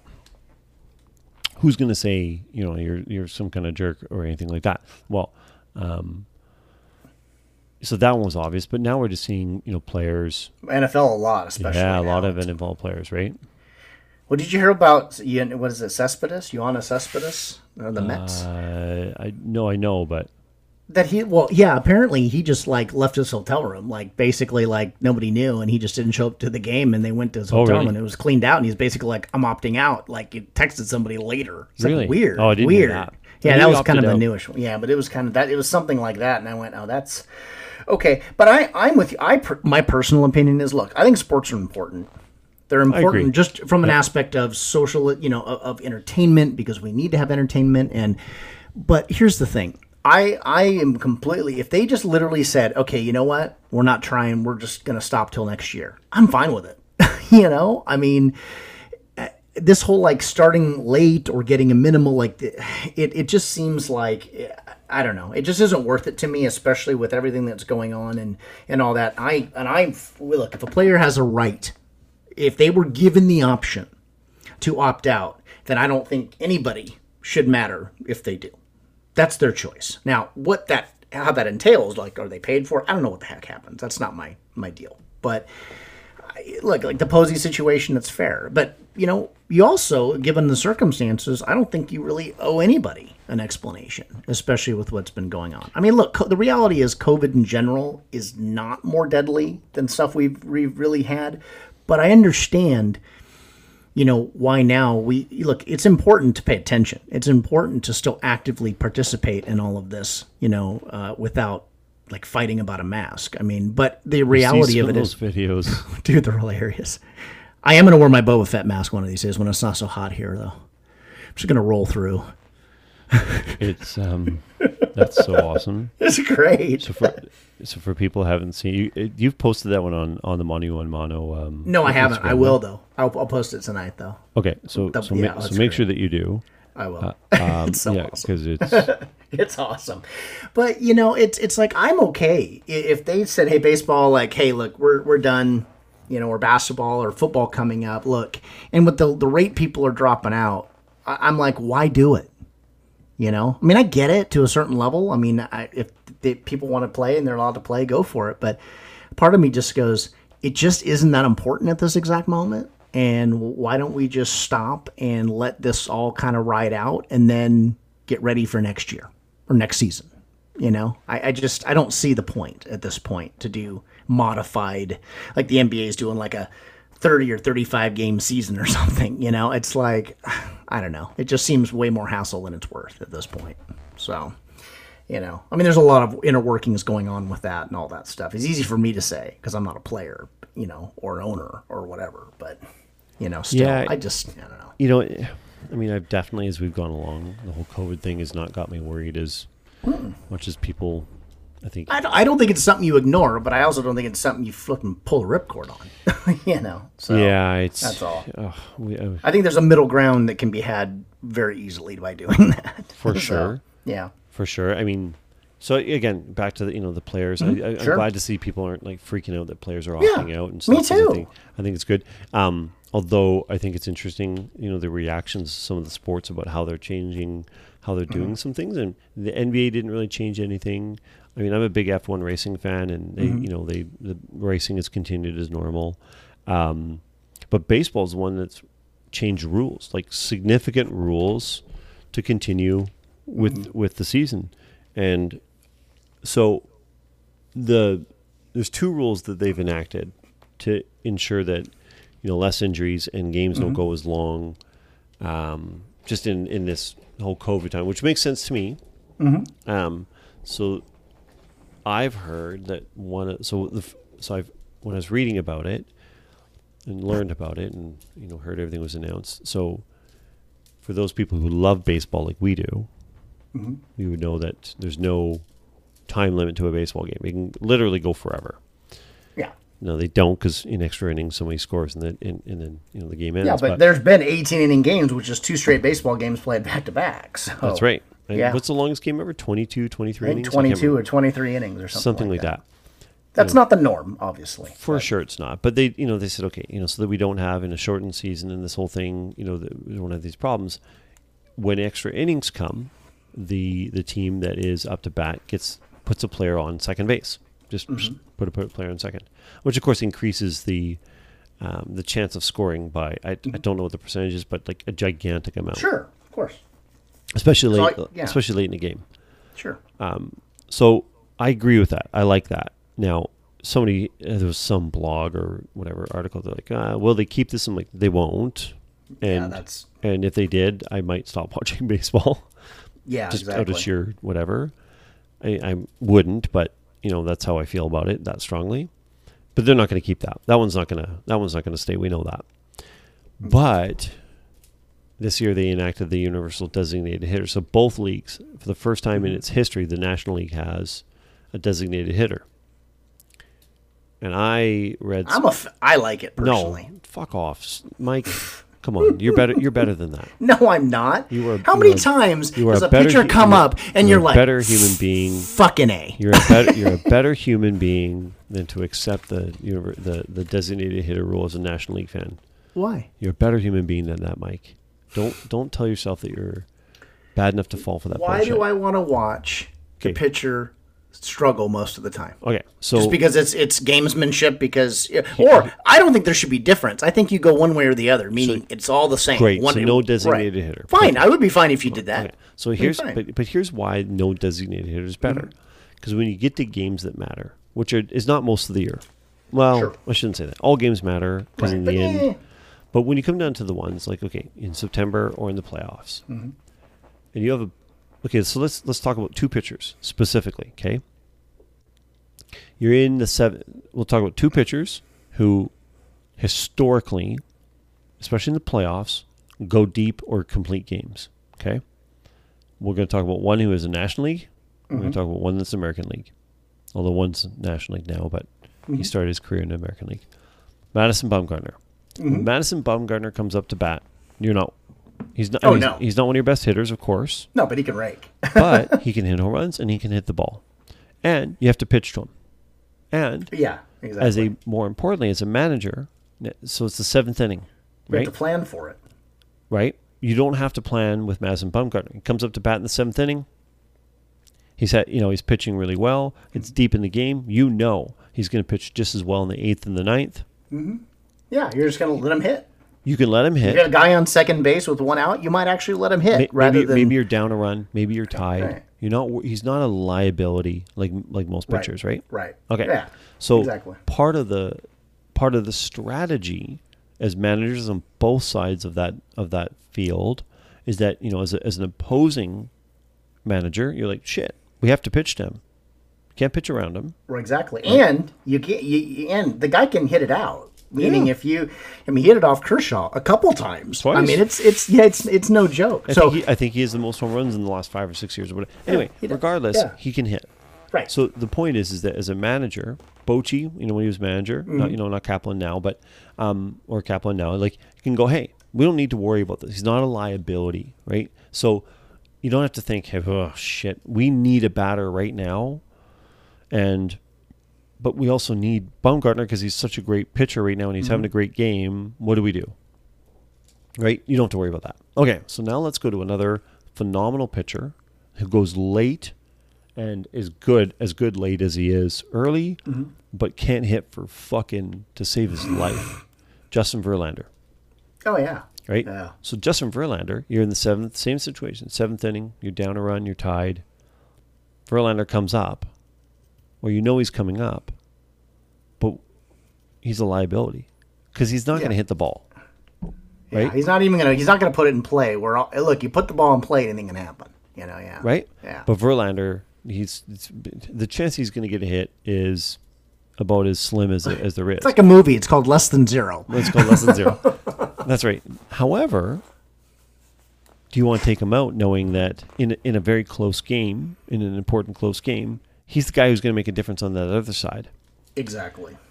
So that's why the designated hitter rule sucks, in my opinion, because it takes away a particular part of the game that is hugely strategic. Now, I get it. I, I understand when it comes to the optics of the game and the fun of the game and bringing in fans that don't have the depth of knowledge that we have or the love of sort of that knowledge and peace that we have. I get it. You're bringing, we're not most people. We're not most fans that they're trying to bring. The fans that like us, that have this like especially I'll speak for me the the fan that's like me that loves this is going to stick around with baseball. They're not trying to draw me in to be a fan. The ones that are trying to draw in are the ones who don't look at baseball like I do. Right. That want to see the because they want to see hit, good hitting all like they want to see the, that designated hitter come up and probably hit in the three, four, or five spot, Yeah. Exactly. right? sixth spot, second spot, whatever the wherever your designated hitter is hitting, right? Not in the ninth. Sure. spot, right? So, I I get it. If it sticks around, though, I'll be like, fuck. Like, I don't know. I, I'm I'm kind of the aspect that you keep it or you lose it. uh, Whatever. For me, it, it, it's the end result is if they took it away in two years from now, are you still going to care? Really? I mean, once it's when things go and you just keep going, my you know, don't you I'll party? Yeah, Uh, me, uh, Well, yeah, me. you'll hold a grudge. You're like that. We'll fucking hold a grudge against baseball. My dad held a grudge against baseball after the strike. He never watched baseball again after the strike in like the 80s. He was done. Like he my dad wasn't a huge sports fan anyways, but what he did, a little watch he did, he never watched he I, and I kid you not, I give him a lot of props. He never watched it ever again. really? Like he it was impressive actually. Yeah, he never watched it again. After they struck, he he didn't agree with it and he uh, he just, you know, for Really? everybody's their own reason. I don't remember specifically why he didn't agree with it, but it was he was like, "I'm done." And he I kid you not, I never saw him ever. And he my again, my dad was not a huge sports fan in the first place. But what he did watch was baseball.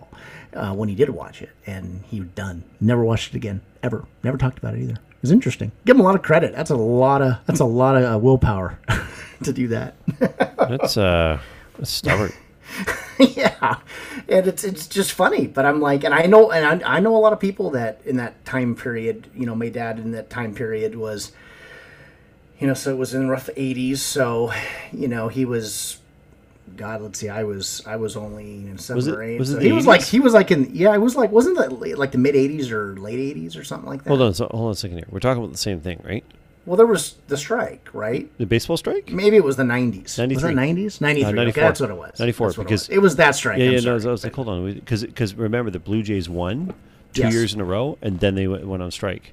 right. So it was 92 93 that the Blue Jays won the World Series, And then, of course, who was the team, the hottest team in '94? Oh, of course. Montreal Expos. Right. So of course, Canadian. We talked about this one before. Is Canadians got the conspiracy that like baseball didn't want to have three years of Canadian teams winning the World Series, so they went on strike. Yeah, I, Sure.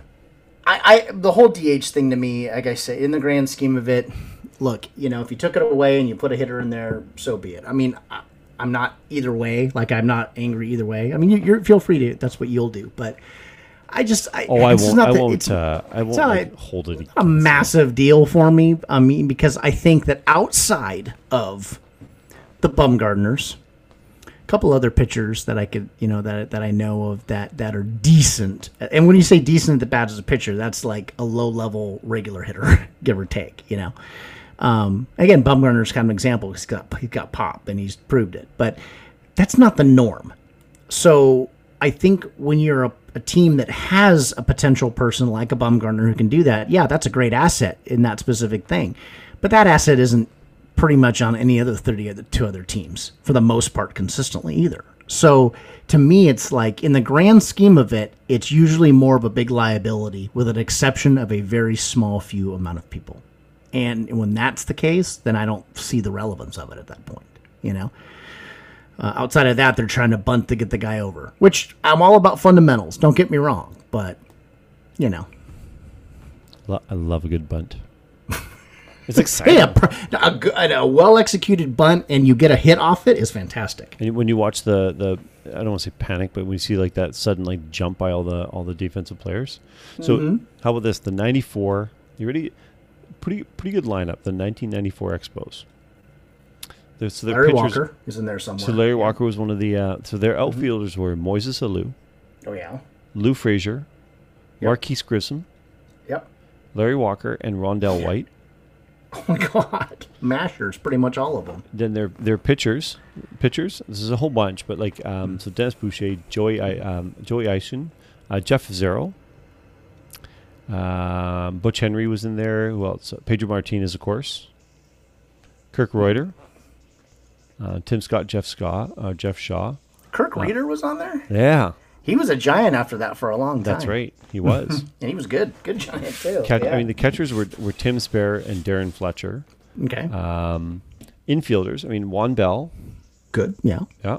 Um, Sean Berry, Wil Cordero, Wil Cordero, yeah. yeah, Will Cliff Floyd, um, Jeff Okay. Gardner, Mike Lansing, all guys who could hold themselves. I mean, and then yeah, yeah. So I mean, it, it, so it's funny because at the at the at the time of the strike, they were seventy four and forty. yeah. You know, so they were they were- 34 games or 34, uh, 34 games over 500. correct. Yeah. I mean, if you look at that, if you if you want to do a, an extrapolation, right? Um, so that's hold on, how many? ga- That's one hundred and fourteen games in, right? Mm-hmm. Yeah. So it's a, a sixty-five percent winning. So Mhm. one sixty-two times. Wait, what did I say? Sixty-five percent? Yeah, you said 62, I think, before. No, you said 65. You did say 65. Okay. Fuck. Now I got to do it again. Why are you messing with my head, buddy? Because it's easy. Because it's yeah, 74 divided by 114, 65% times 162. Yeah, so they were on pace to win 106 games. Yeah. Was a pretty darn good season, right? Yeah. Basically, that it's a monster team, period. When you look at the number of players and you look at any one of those number of players, you go, oh, they they can hold their own. Like, you're not, you know, yeah. Like, especially that outfield, Yep. you know? I mean, Grissom was not a power guy. He was a speed guy, which is Very fast. crazy. Yeah, Yep. very, you know, but the Walker was a power guy. Um, who was who was one of the was it Rondell White, is that you said? Yep. He was a power guy. you know, you pretty much had everybody you needed at that point. So you're right. It was a stacked team, pretty much. You know, so yeah. And like, I mean, Pedro Martinez oh yeah. as a pitcher. I mean, Yeah. Come on. I mean, really young pitcher, Yes. young pitcher. Not even like Pedro, who was still really, really good at the Red Yeah, he Sox was for only a long like, time. He was only, he was only yeah, he wasn't. He was like 22. Yeah, when he, he was, was when he was pitching for the uh, really the young. Expos. Yeah, yeah, very young. So he was he was filthier then than he was when he was for a long time with Boston. You know, so yeah. Man, When he retired, get this. When he retired, he was fourth highest in winning percentage for pitchers. that's awesome. He only had 219 wins. It seems like it'd be a lot more than that, but here's the thing: he he having 219 wins, but if you think about it, the reason why we think that's so little is because we saw him pitch a lot because of playoffs too.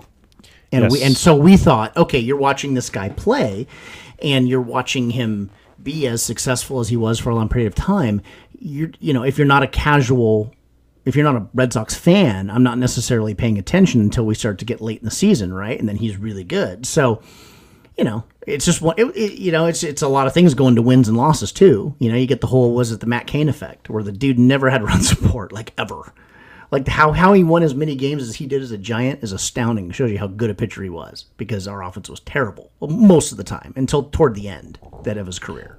But it's funny you you think about that, and that's I think that's what happens with Pedro Martinez is there becomes this lore because of the World Series and because Yeah. of the playoff runs and all that stuff that y- you think in your head you're like, a- oh, this guy He was a fun pitcher. you know, a 300 too. game winner or no, he's not. you know, but that's not. A, but again, does that mean he, he's not a Hall of Famer? I No, wouldn't say he that. for sure is. Uh, yeah, I, I, I exactly. So you know that that's that's something you know to, to keep in mind, especially with you know all those players. But um, yeah, I tell you, it's just it's crazy. so, mo- so most wins by a pitcher. You know who that is, Mm-hmm. right? Career? is it Randy Johnson? No, no, no. Cy Young. Oh, Cy Young, yeah, okay. But I know So Randy Johnson had a he would. I don't remember But, he- what. but here's the he crazy thing: The other day. Randy Johnson's not in the top ten. Randy No. Johnson is not in the top twenty. Wow. Okay, so so, so it's all older pitchers to start. So Cy Sure. Young, Walter Johnson, Um, Pete Alexander, who I don't know the name, Christy Mathewson, I know that one. Pud Galvin, don't know that one. Uh, then you have a little bit of a newer Warren Spahn, and then Kid Nichols. I mean, there's all these old black and white photos. So Right. sort of modern era pitcher. What modern era pitcher? There's two modern era pitchers that are in the top ten, but which one modern do you think? And when I say modern, like kind of in our time, okay? Mm. And and they would be in our time, not in the 50s or 60s even, but they're like our time of watching baseball. Was he's number eight? Who's gonna be your guess? His Roger 355 wins. Mm, I want to say Roger Clemens, but I don't think he got that high. You you you are. I'm gonna give. I'm gonna give it to you that he's number nine. So Okay. that's Roger Clemens is number nine. This, So Okay. okay, Roger Clemens Not- is what three. about Greg Maddux? well done. Thank you. Here's, here's crazy. Greg Maddux, 23 seasons, Yeah. 355 wins. Yep. Roger Clemens, Mm-hmm. 24 seasons, 354, one less. Yeah. And Greg Maddux, again, what is Roger? Roger Clemens was known as a power pitcher, Yeah, Roger. like an Greg Nolan Maddux- Ryan, right? Like, Oh, yeah. And Greg Maddux was always like an Orel Hershiser, is the epitome of an artist, right? Oh. like a true artist. Because Well, those what, guys, What, did, what did what did opposing batters say? They're like, he knew what I was going to do before I knew what I was going to do. because he had to.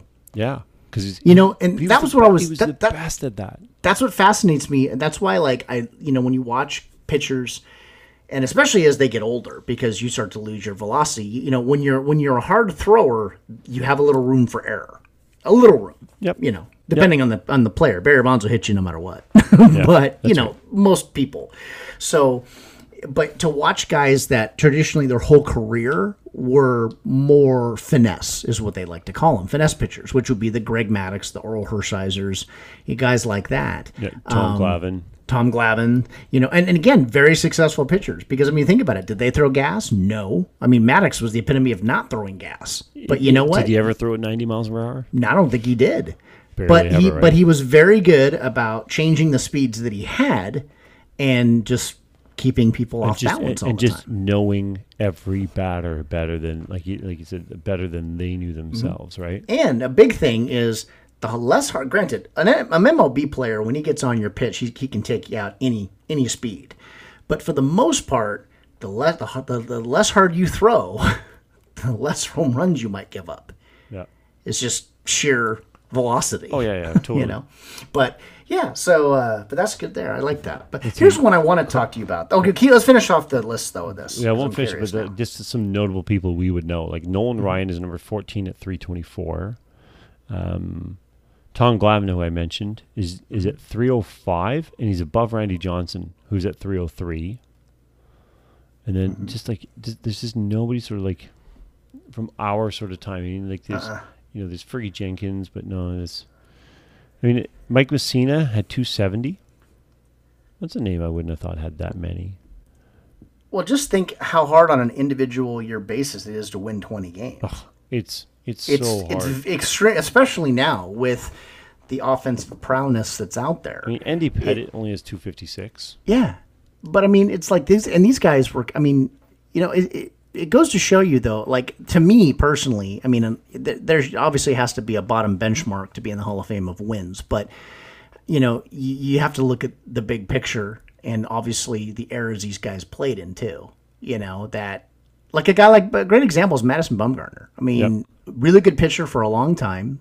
I don't expect that to tail off. It'll tail off probably in the next couple of years because he's at that age. But he didn't. I mean, he never broke 20 wins ever. Nope. He was like 15, 16. But, you know, again, with run support involved in that, with, you know, there's a lot, I mean, there's a lot of things that factor in, you know, to, to that. Uh, The wins and losses stat, yes, a pitcher plays a major part because they touch the ball every every pitch. But the end result is, though, is that they don't field it. You know, they don't, uh, for the most part, they're not hitting it. And so I think you, I, I think the whole, like, I do think that as time goes on, especially with Hall of Fame voters and things like that, that starts to loosen up a little bit. Madison Bumgarner, by the way, is number 445th on the list Yeah. for wins. Right. And here's the Jo- thing. Jonathan Qu- Johnny Cueto's ahead of him. Yeah, but here, think about that, right? But you're always going to remember Madison Bumgarner, even if you weren't a Giants fan, because of what a study was in the playoffs. because he's got three World Series, including maybe the maybe the greatest pitching World Series ever. Argu- arguably, probably the best pitching performance ever seen in a World Series. in, in Yeah. a World Series. Yeah, Yeah, it- I, I, it's it's, it was mind-boggling. not just and not just one game, like the overall series. No, well, no, exactly. It's the fact that he won three games as a starter and closed. no, he won two games of- as a starter, Oh, it's two two games as a but, he, starter, but he got he, the win in the last one, and he because he went he went six innings. He fucking pitched six innings. He went through. He went five, four through nine, five, four through nine, five through nine. Yeah, he, he Yes. fucking he pitched the tail end of the game, but basically what you would usually do as a as a starter, Yeah. and Yeah. fucking shut shit down. Yeah, the whole time. Like like it was so bad that everybody knew it was coming. They were like, "Oh, like like everybody knew was like, okay, you know what? And everybody knew going into that game, they were like, okay, we we, we need to get to this to a guy now because if not, he's back there. Like it's like it had that kind of aura that if the Giants got that lead and the pitcher got got in trouble, he was coming in and sure enough, he came in and that it's almost like that deflated it. It was like here, it- like people knew it was coming because they'd talked about it. Even Bochy was like, "Not going to rule it out," you know. And you know who's gonna who's gonna get two wins, you know, as a Well, about- okay, so in, in game one, he allowed only one run in seven innings, ending his Right. consecutive scoreless innings at a road streak of 32 and two thirds. So Thirty e- exactly. Even he went in- 9, 18, 20. He went basically more than three full games worth of starting no, it was three. It was three, four, three or four games, right? Right. Yeah. So then, um, so then in game five, he pitched his second career postseason complete game shutout. yep. So, fucking hell, right? Yeah. And then Yeah. right, becoming the second pitcher in franchise history to um, to have two shutouts, and then um, da, da, da, and then he set an all-time major league record for lowest World Series ERA with .29 among pitchers of at least 25 itching, um, 25 innings pitched, and then was the first pitcher in World Series World Series history to pitch a shutout with at least eight strikeouts and no walks. So like the, I see it bounce out there, Mike. But like Yep, I was just reading, like so it's crazy because the records he had, he was the, he was the um, he said the uh, the all time MLB records for lowest World Series ERA zero point two nine among Yep. pitchers of at least twenty five innings, and was the first pitcher in World Series history to pitch a shutout with at least eight strikeouts and no walks. Then in Game Seven, on t- only two days rest, he pitched five scoreless innings in relief, preserving a one run lead and earning the save as the Giants won their third title in five seasons. I mean, the fact that he won the World Series MVP was, I mean, if there's any foregone conclusion, Oh yeah. 2 0 record, got that save and a .3 ERA. In three pitching appearances, he gave up one run in 21 World Series innings and pitched 52 and two third total innings in that postseason. It's fucking unreal. What it what it comes down to very simply is it, it's the first time you could probably watch in a World Series on a on a seven that was a seven game series Yeah, against Kansas City. That's against right. Kansas City, a seven game series that you saw one pitcher, not one player like you know whoever Buster Posey or whoever take over yeah. games, a pitcher that you could genuinely sit back and go, this dude is the reason they won. Like o- he the that, yeah. reason. Like yeah, I mean it's a team game, sure. But that guy did so much, and he had stellar defense behind him. They did their job fantastic. The point is, though, is that absolutely, it's the first time I think in our era that you watched a World Series game and went, "This guy literally was it." He was almost like a one-man wrecking crew. Well, this is what people don't understand about baseball a lot is when you have a guy like that pitching, as batters, you get more relaxed. Yeah, because, Because- you see him a lot more. Well, well, no, no, no. I'm saying as as as the, the his his own batters, his, the Giants batters. Oh, sure, when because they know, yeah. because they know they don't have to go out there, and there's not the pressure on them to be like, "Fuck, at this at bat, I have to get on bat because it's so close, and if I don't, what's going to happen?" They're like, "Fuck it." Madison's got his side. Yep. we don't need to worry about what's happening on the other side of the ball. So we can go out here and just be relaxed and just play ball. I mean, game one they won seven to one, right? Like, Yeah. you know, and, and sure it went seven games, but when he was pitching, right? Like when he pitches a complete game shutout in in um, in game four, um, no, no, hold on. Was it game four? Whatever the whatever he, whatever he did, right? Um, no, no, game four, game three, game five. Uh, yeah, yeah, that's right. Um, when he when he when he did that, I mean, again, when when you just are just on that game as as well as you are, and it's within an inning or two, you know he's on it Oh yeah. right? The, the Giants batters get to right. It's crazy. It w- hi- His was the first. Uh, oh, that's not too bad. 2014. Josh Beckett threw a um, a complete game shutout in 2003 World Series. Well, I do remember when he when he came in in the in the game seven, and that it was still I think it was a four three game at that point. It was it was a one or two run game. It was very close. And I remember the guy got on second right away, and it was zero three to two. And, okay, and I remember that it was like okay, and when they failed to score that inning, I think it's like they collectively knew that was over. Because that was his vulnerable point was coming after in. allowing, yeah, after Yeah. allowing the single to Infante, you're right, Yep. in the fifth inning, he mm-hmm. retired And- 14 batters in a row.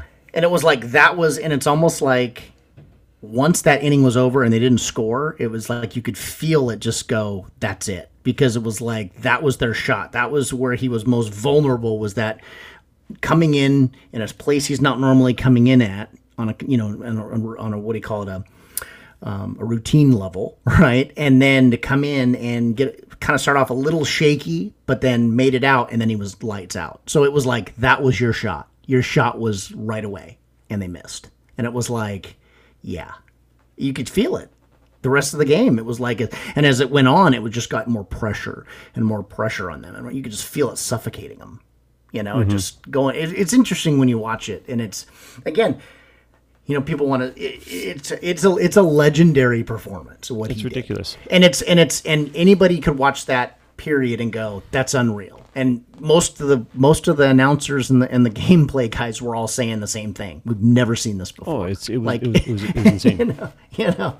So Yeah, it's it's you know if, if, if when you when you when you're in that clutch Mm-hmm. in in in such an important time of your career of something Mm-hmm. like that, and another thing too is they were playing in Kansas City for that game seven. right, yeah, So and that was because of the world, because of the damn All Star game thing, which I've never liked. That whole thing, but the whole, yeah, you're right. It was because of the All Star game and Giants. I think the Giants had a, I think they had a better record than Kansas City. Let's have a look. I I'm, think. I'm, I'm on. the- Remember, well, it wouldn't have mattered because they, they didn't win the, the All Star game, but I was pretty sure. no, by one always- game. By one game, Kansas City was better. Okay, okay, so they were going to go there. no Had they not had that, Kansas City would still City would have still, Still, had it. it's Okay. yeah. So I interrupted you though. You were gonna uh, you were gonna jump on something. Yeah, I wanted to ask you about the new NHL team in Seattle's name. the Kraken. Okay, is it Kraken or Kraken?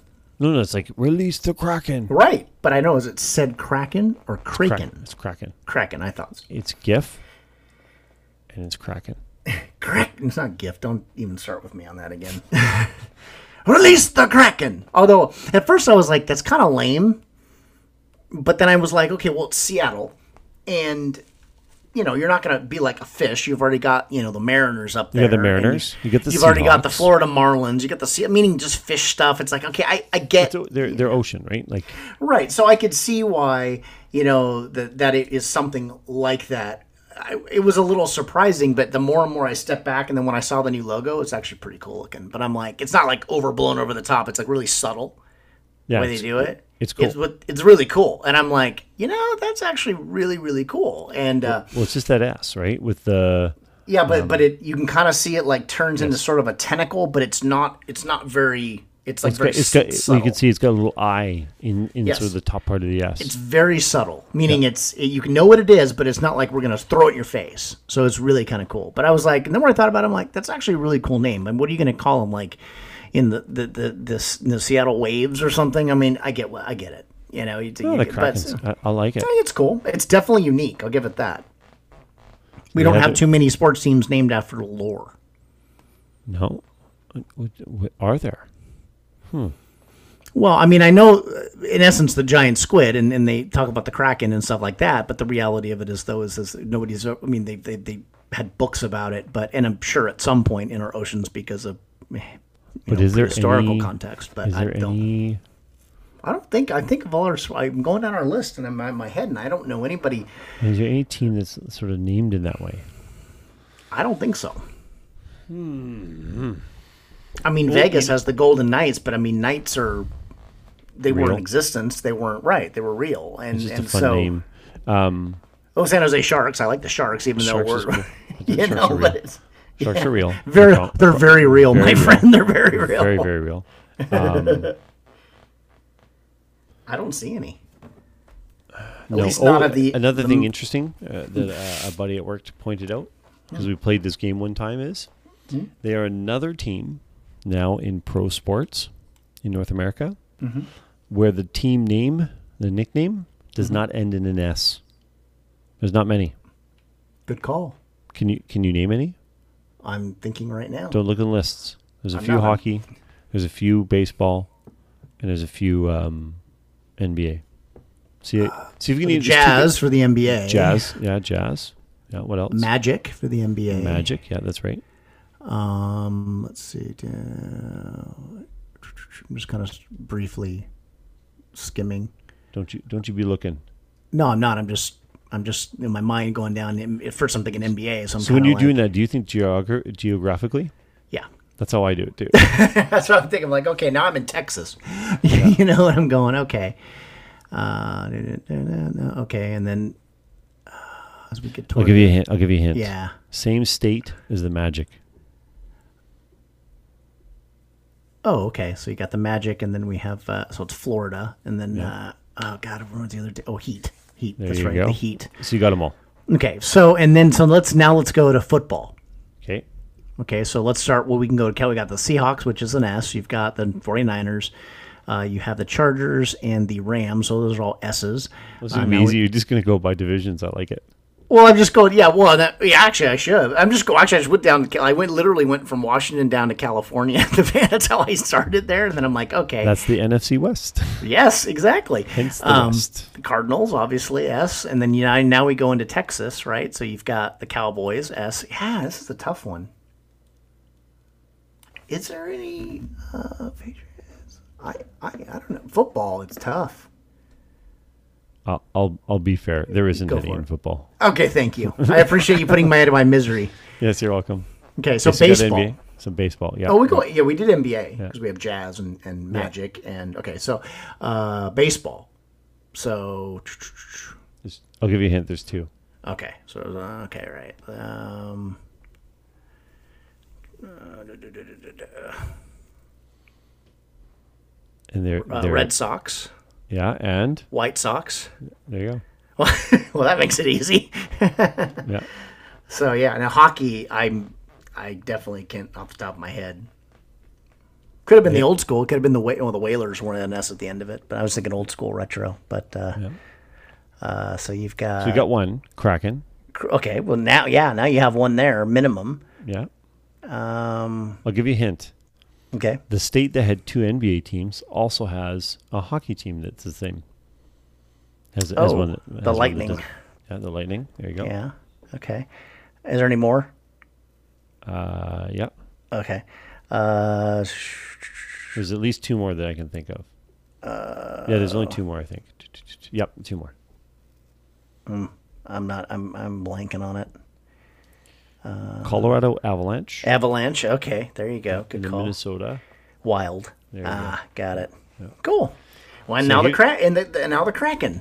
So what? What two NFL teams Mm-hmm. does their place in their name not actually exist as an official place? Like it's not the actual name of a place.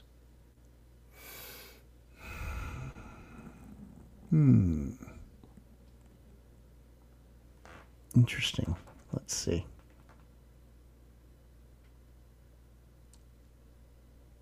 I would say Carolina Panthers, but it's Correct. yeah. Okay, Carolina Because Panthers. Carolina is not.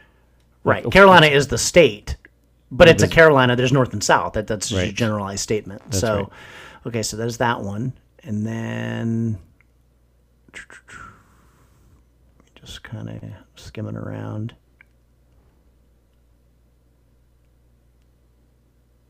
Yeah, blanking. The New England Patriots. Oh, that's right, New England. It's a it's an area. Same thing as the Carolinas. Yep, right? it's an area. Yeah, right. interesting. It's a region or whatever you want to call it, right? That's, Yeah. an, that's an interesting one too, right? Sure. Oh yeah. But I but now that I think about the Kraken now, I'm like that's actually a really cool name. It's cool, right? Now, yeah, it's de- well, you got to have something. they, well, Washington, the Washington football team doesn't uh, agree, right? You don't have well, they're they are the Washington they are the Washington football team. That's literally their name right now. The Washington If you, football if you go on to Wikipedia, let's see, Washington football.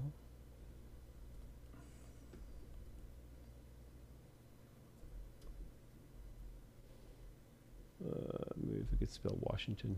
Yeah, let's see. I hate Washington. Oh, I went to Washington Huskies. I need two hands to type. Oh, there we go. Do they have a logo? Or, no, it's just.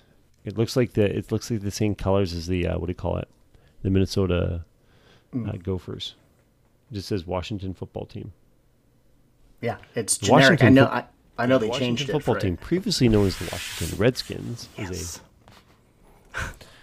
They We- bowed to the pressure of that one asshole who put on the fucking thing where he said, "Why are you waiting so long to change it now that you've decided?" I'm like, "You Oh, fucking yeah. asshole!" Yeah. That guy. So apparently they cowed to pressure on that too. I'd have been like, "Well, fuck you then." like it's gonna get there. Deal with it. Sorry, you bitched about it. We're changing it. Leave me alone. a. Let's say, oh, fuck it. Just leave it as the Washington Football Team. Well, I do. They have. I think they're contemplating the Red Tails, which I think is kind of a cool name. Red Tails? Hmm, Red Tails. Interesting.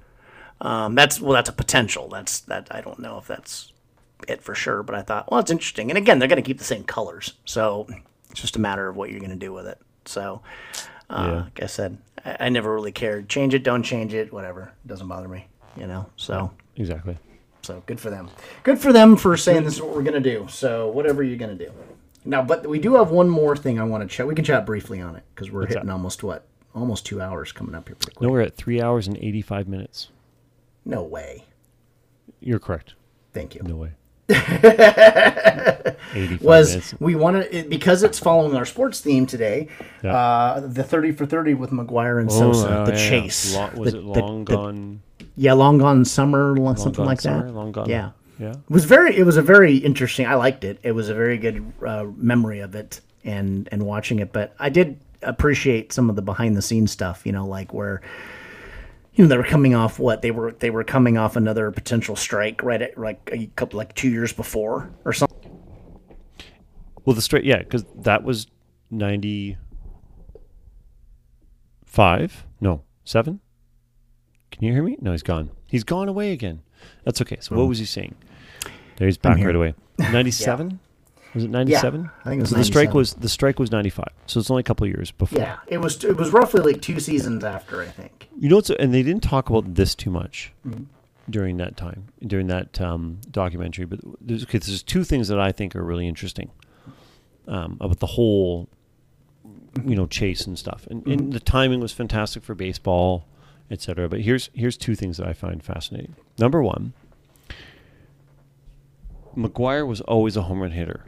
People Always. want to people want to give him a hard time about steroids and this and that. I go, But in high school and in college with USC, he was a home run hitter. He was a smasher. He he hit that ball hard. Yeah, he was well, his was his rookie year. He had forty seven something home runs. 49. Okay, the guy is a home run hitter. Period. Yeah, I mean, Always he was has a pitcher in, in university. They went, Right. "What the fuck are we doing with this guy? This Right. guy's this guy's a, this guy's this guy's a this guy's a, a slugger, Exactly, and he he's a true power. He was a true home Power run hitter. true Yeah, home run hitter." Like yeah, Sosa was not. no, When he came into the league and when he when he joined the Rangers, was it the Rangers he started off with? yes, Yes. He was not a home run hitter. Um, and he grew into this home run hitter, which is interesting because he hit over 60 home runs three times. Yeah. And he was actually the one who trailed um, Barry Bonds the year that Barry Bonds Right. hit his 73. right. So both times that the record was broken, he was the one who was in Sosa second was place. involved. Yeah, He was the guy who was second, se- second in second place, right? yeah, Um, But yeah, he was not this home run hitter that that McGwire was. So it was an interesting. It was like he snuck up because I remember they were talking about that in the actual documentary that the year before McGwire, you know, he'd hit what. 56 or something. I- Yes, it was that's right. know, and it was starting to get close again and and that when the the year started it was really all the talk about McGwire and then Sosa had this month span where he Well, just like it just 20 shot himself whatever, right? yeah shot himself into like the competition and so it kind of didn't come out of left field because you know Sosa was hitting home runs before that, but he wasn't seen as the guy that okay he's gonna make a run. So it was he- ninety eight right. that they they, they did the home run home run Right. record chase. So you've got McGwire, who's already. I think people forget about that, and it's like I think it's great you brought that up. That people forget that McGwire has always been a. He was always a home run hitter. Always. Yeah. He was always. There was never a. T- he was not a guy who came in the league and then just shot up on steroids and hit home runs. This guy. no, no, was, he's uh, always hit him. he was he was always a big guy anyways. He was always Yes. muscular. He always had 6'5", those forearms. I mean, he was Oh, a big he was a big man and he he was a, he was a straight power hitter and it, you forget like leading up to that chase like the couple years leading up to it that he was getting closer and closer. So he'd been doing this for quite besides just hitting home runs is what he normally did getting into this chase was a couple years in a row scenario where it started. And then it you know then it, he made the run at it. And um so but yeah it, it was very interesting to rewatch it back you know after the length of time you know and kind of re remember that about McGwire. Like like I for, I knew McGwire was a stud from the get-go with the A's but I forgot that he hit 49 home runs as a rookie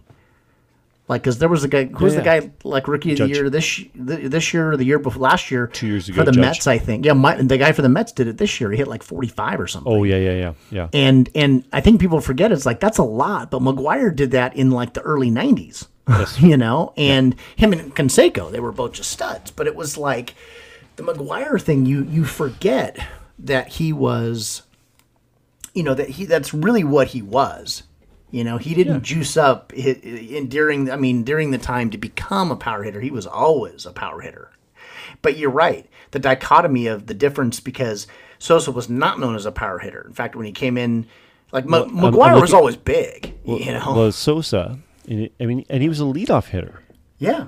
He was He, leading. he off was very he was a thin frame guy that when he started Yeah. with Texas and you know they traded him to to, to Chicago but the then White he Sox bulked, first. then he Yeah. oh White Sox then he then he bulked started to bulk up and all that and everything but uh, but you forget those like when you look at McGwire back in you know the early 90s when he was there I mean he was a little thinner but I mean he We- was we look big. at this. I mean, you look at it in his first season, Sosa uh, in '89.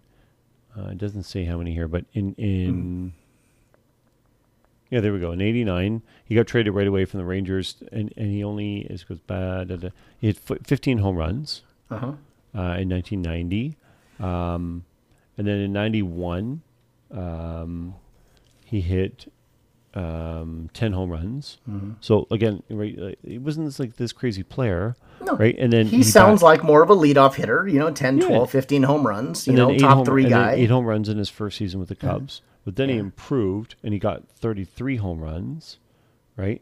Uh, but also speed because he, he stole. He was the first Right. Cubs. He was the first Yeah. Cubs player to go 30-30. Yeah, 30, he- 30 um, um, stolen bases and 30 home runs. So like then he's continued to hit for power. Mm-hmm. Um, he batted 300 with 25 home runs the next year. So again, we're not talking about a guy who's like he didn't go from like 10 home runs to all of a sudden hitting 50. He he he was going, he started bulking up. That kind of seems like a natural progression. And when you're focusing on being more of a power hitter as opposed to like what your job was as, as a as a leadoff hitter or something, you're you're going to change your approach. So you you see these jumps from 8, 10, 12 then to 25 and then now you're talking 30 and then 25 and he starts getting into 38 and 40. So you kind of see it. You're like, okay, it, it, it's starting to come. It's not like he went from like 10 to like 50. It it's not like that. But he's I mean obviously he was doing something.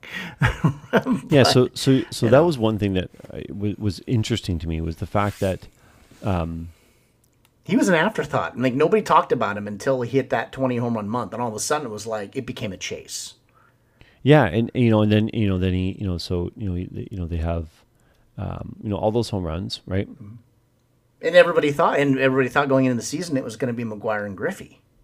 That's right, and that's what I was going to say before too. So Yeah. I'm glad because Griffey, I mean, and Griffey still hit 56 that year, which is still still Mm-hmm. Yeah. wild, Yeah, right? I mean, um, you know, and then and then of course, you know, Sosa goes on to hit, you know, 63 times, the only player to do it. Mm-hmm. Um, so that's point number one. That Sosa was not this known home run hitter and suddenly comes out to be this one of the, the great home run hitters ever with sort of these right these sort of um, these pieces. But the other one that it's also amazing that it was McGwire and Sosa was there's three big rivalries in in baseball, Oh yeah. right? New York, New York and New York. Yeah, New York you and Boston, New York and Boston, uh, San Francisco and LA, Giants and Dodgers, and St. Louis and Chicago. Cardinals and Cubs, Yeah. Right? That, Like- that intensifies it even more. that intense Yeah. because you have you have two especially not just two big rivalries but arguably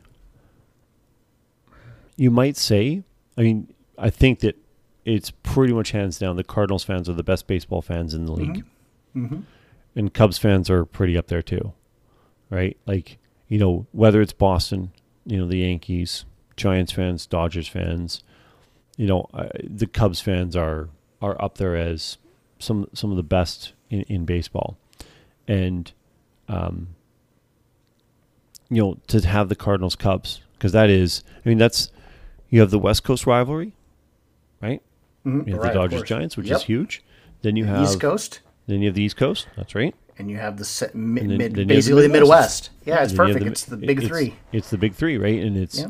I mean, if you actually go Cubs, let's see, Cubs, Cardinals. Here's interesting. Here's a, here's one to find out. We're gonna go on a ten or on a left turn here. And uh, fuck, they are super close too. So we've talked about it before that the Giants Dodgers are, have have met tons and are super close, right? So okay, so let's go back to that one first. Let's see, Giants. It's amazing these big rivalries. Giants Dodgers rivalry. Okay. So the Giants Dodgers rivalry has played 2,510 times. And they are 1,258 to 1,235. Yeah, so they're pretty much dead even. Fucking 22 games apart in 2,500 games. That's insane. Not even 1%. It's literally basically a 500 rivalry. Yeah. yeah. So, okay. So we just said the um, Cardinals Cubs, right? Right. Um, they've played 2,443 games. So not that many less. And theirs is 1,239 to 1,181. It's like it's only 50 games apart, 60 games apart. Right. Yeah. That's still out of all those games. It's Again. not. Yeah. That much of a disparity. It, it's tiny. How about the let's see, Yankees Dodgers, or Yankees um. Yankees Red Sox. There we go. Let's see. Red Sox. There we go. Okay, so how many times have they played? Two thousand two hundred and seventy-five, and and look at the, they're further apart. So the Yankees is twelve nineteen to one thousand twenty. So they're it's a it's a basically two hundred games apart. Mm, okay. Yeah. That's a little bit bigger. Yeah. Close-ish, but not like those other two. Well, it's just like the um the Packers Bears. That one is like fucking ridiculously close. So that's the that's the rivalry that has the most games played between two um two football teams. And I'll tell you right now, listen to this one. This one's crazy. They've met exactly 200 times. They're 99 and 95. Hmm. Wow. right? Yeah. With six, with six ties. Right. Wow. Yeah. But 99 95. They're four games apart in 200 games. Hmm. Packers have the longest win streak of that one. Oh, I bet. Oh yeah. Yeah, 10. Well, the Bears is 8 through the through from 85 through 88. That's that's wild. What other rivalries would be big ones? How how many NFL championships do the Bears and the Packers have together? What's your guess? NFL championships, so you know Super Bowls and before Super Bowls. Hmm, Seven, eight. I don't know. Way higher. Well, probably. I know the Packers are a lot, but you know. 22. Okay. 13 for Green Bay and 9 for Chicago. And of Super Bowls, 4 for Green Bay and 1 for Chicago. 65 members in the in the in the Pro Football Hall of Fame. 34 for Chicago and 31 for Green Bay. That's that's crazy.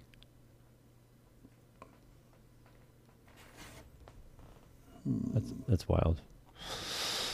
All right, what what el- feels like we're we're slowing down here. Yeah.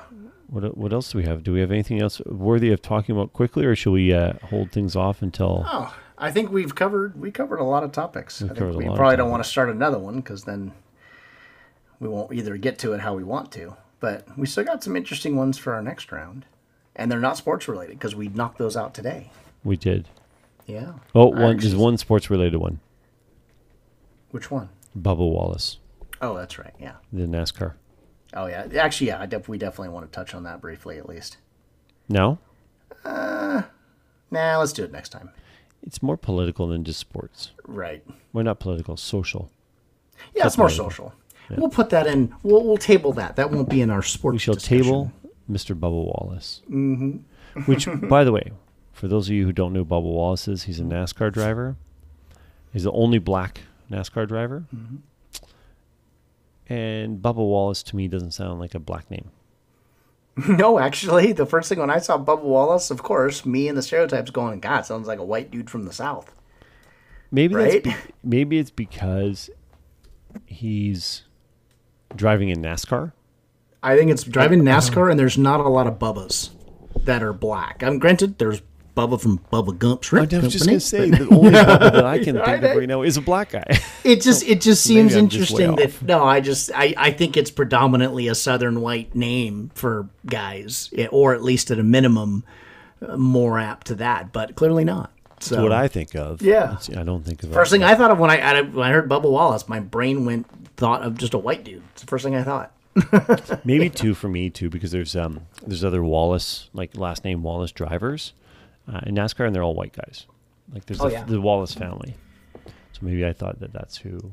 We definitely, I think, for definitely for teasing for a future conversation, is did you see that they released some of the body cam footage for the George, uh, George Floyd incident? No, so did they? there, so you see more of an overall picture of things going from start to finish. So there's there's definitely yeah it'll be I'll be interesting for you to read up or read on that and I'll read on that and we'll chat about it because again uh, uh, you know Uh, it's I, I'm sure it's it's like we all understand that when we see a snippet of a video at a certain at a certain length, we don't necessarily know what happened before. That being said, you know what we saw on the video was what we could say is is repulsive. I'm so far in reading this article with some of the factual information.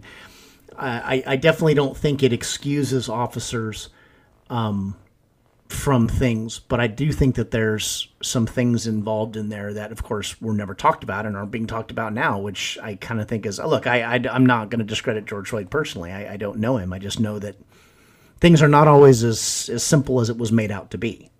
You of course. I mean, it was still there was still Ridiculous. a situation that happened. Somebody still died, but but just there's there's some things I think in the overall aspect of how things went from you know one two three four that sheds a little bit more light that it that it isn't really necessarily coming across as it was just a it's first of all a straight racial situation and second that it was just a guy getting thrown on the ground and pinned and, and killed on purpose with without some more factual information. The guy still died, so there's still an issue, a major issue. But I, I think it'll be interesting when you read some of the information about maybe kind of where where things are coming from when you're engaging with a person as what was going on for sure. actually. So anyways it's fascinating. But that anyways we'll we'll get to that at some point. But um, you know again it, it's not a it's not a not any way i'm not teasing it as some sort of you know like george floyd is is you know a guilty man or something. That's not where no, i was going with no it. no i get it. I just think it's important to understand everything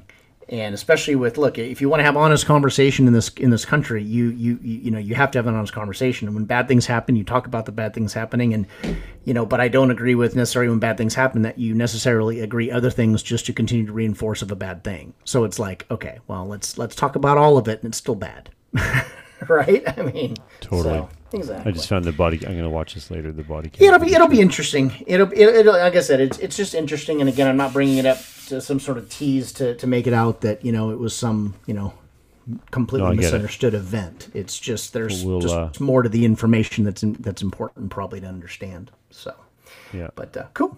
Well, right on. All right, we're going to check this out. Um, yeah. Oh yeah, or we could check it out later on. I mean, we'll talk about it in a week or two, whatever. Oh, for sure. So yeah. In two weeks from today. Yes. Yes, indeed. yesterday. Indeed. Or, or, wherever it wherever hey, it may fall. And by the way, mm. yesterday was a holiday. Because we get lots of holidays, remember? We oh, lots of those holiday things. what was your so holiday was yesterday? BC Day. What is and what does BC Day represent? Just happy Columbia. to be Canadians? No, just British Columbia Day. Hmm. We need a holiday in August. So they just you got to have one. well, yeah. Well, yeah, gotta have one. Well, simply put, that's why. well, hey, that's all that needs to be said. I accept. I accept said reason. That's right. And say you're more than welcome to have as many. Uh, we don't have one in March. We don't have hmm. one in April. We got to fix that. you're. I need to get on that one. Because we have one in January, January first. We have February. We have Family Day. There's not one in March. There's not one in April. Then in May, we have Victoria Day. It's the week before Memorial Day. Yeah. And then June, there's not. Oh, June, there's not one either. Hmm. July is July 1st for us, Canada Day. Then BC Day in August. And then we fucking, the rest of the year you go out. So September is Labor Day. We have Thanksgiving in October because mm-hmm. that's when Thanksgiving is. For you, yes. That's what it's supposed to be. and then, well, of course, you enjoy that. I'll enjoy mine a month later. My birthday's in October, so sorry, I'm not doing Thanksgiving on my birthday. it's before it. Don't worry. Doesn't matter. it's my birthday month. By the way, I fucking hate that. Anybody who continues to talk about their birthday month, fuck you. Yeah, okay? Yeah. Get over yourself. It's a fucking birthday. You did nothing in the process. That was just the day that you were expelled from your mother's vaginal canal. Okay, you, that is you, not something that you, you and a whole bunch of other people all exactly. the same day. Exactly. It's not special. Um, Nove- yeah, exactly. You you did you had no say in the matter. November eleventh, exactly. of course, there's that one, and then there's Christmas. So sure, nice. See? Oh yeah, we only well we get we get a lot. There's Columbus Day, which I'm sure at some point they're going to change the name on that. And then, uh, but I mean, we get Veterans Day, obviously, and things like that nature. But my business, like what I do, it's like we most of us work because I don't I don't work on Mondays, but they're all usually on a Monday. But it's like our office is always open, so You we only get. that, you need to get that shit fixed, buddy. It's not. Trust me, I ain't gonna fix. I only we're only guaranteed three actual real days off. The we get a lot because we get floating holidays and a whole bunch of stuff, but we only get three. We get basically we get Christmas, uh, Thanksgiving, Christmas, and New Year's Day are the, the big three that we will always get. Guaranteed. You Poor There's- fella. You Yeah, and poor then we most of us usually work for a couple hours on New Year's Day. See, see what I mean? you know. And and what we do at my work is, so on Christmas Eve and New Year's Eve, we have Shaw days. So they give us half day off. oh, nice. I know. Shaw days. There you go. Yeah, it's um, they treat us pretty well. It's a pretty awesome company to work for. Well, yes, and you're allowed to pump them. Um, see, um, I love working for the company. So, There you Um, go. Cool. what's the, what's what's playing in the background right now for folks? Oh, Is it playing now or is it going to come up? well, Depends if we keep talking. we should let it come up. Right now? No. No. No? I strive, strive, strive to get everything done. I've played by all the rules, but I've very rarely won. I've smiled, I've charmed, I've wooed and laughed, alas, to no avail. I've run round like a moron to unequivocally fail. I've no more fucks to give. My fuck fuse has just blown. I've been hunting for my fucks all day, but they've upped and fucked off home. I've no more fucks to give. My fuck rations are depleted. I've rallied my fuck army, but it's been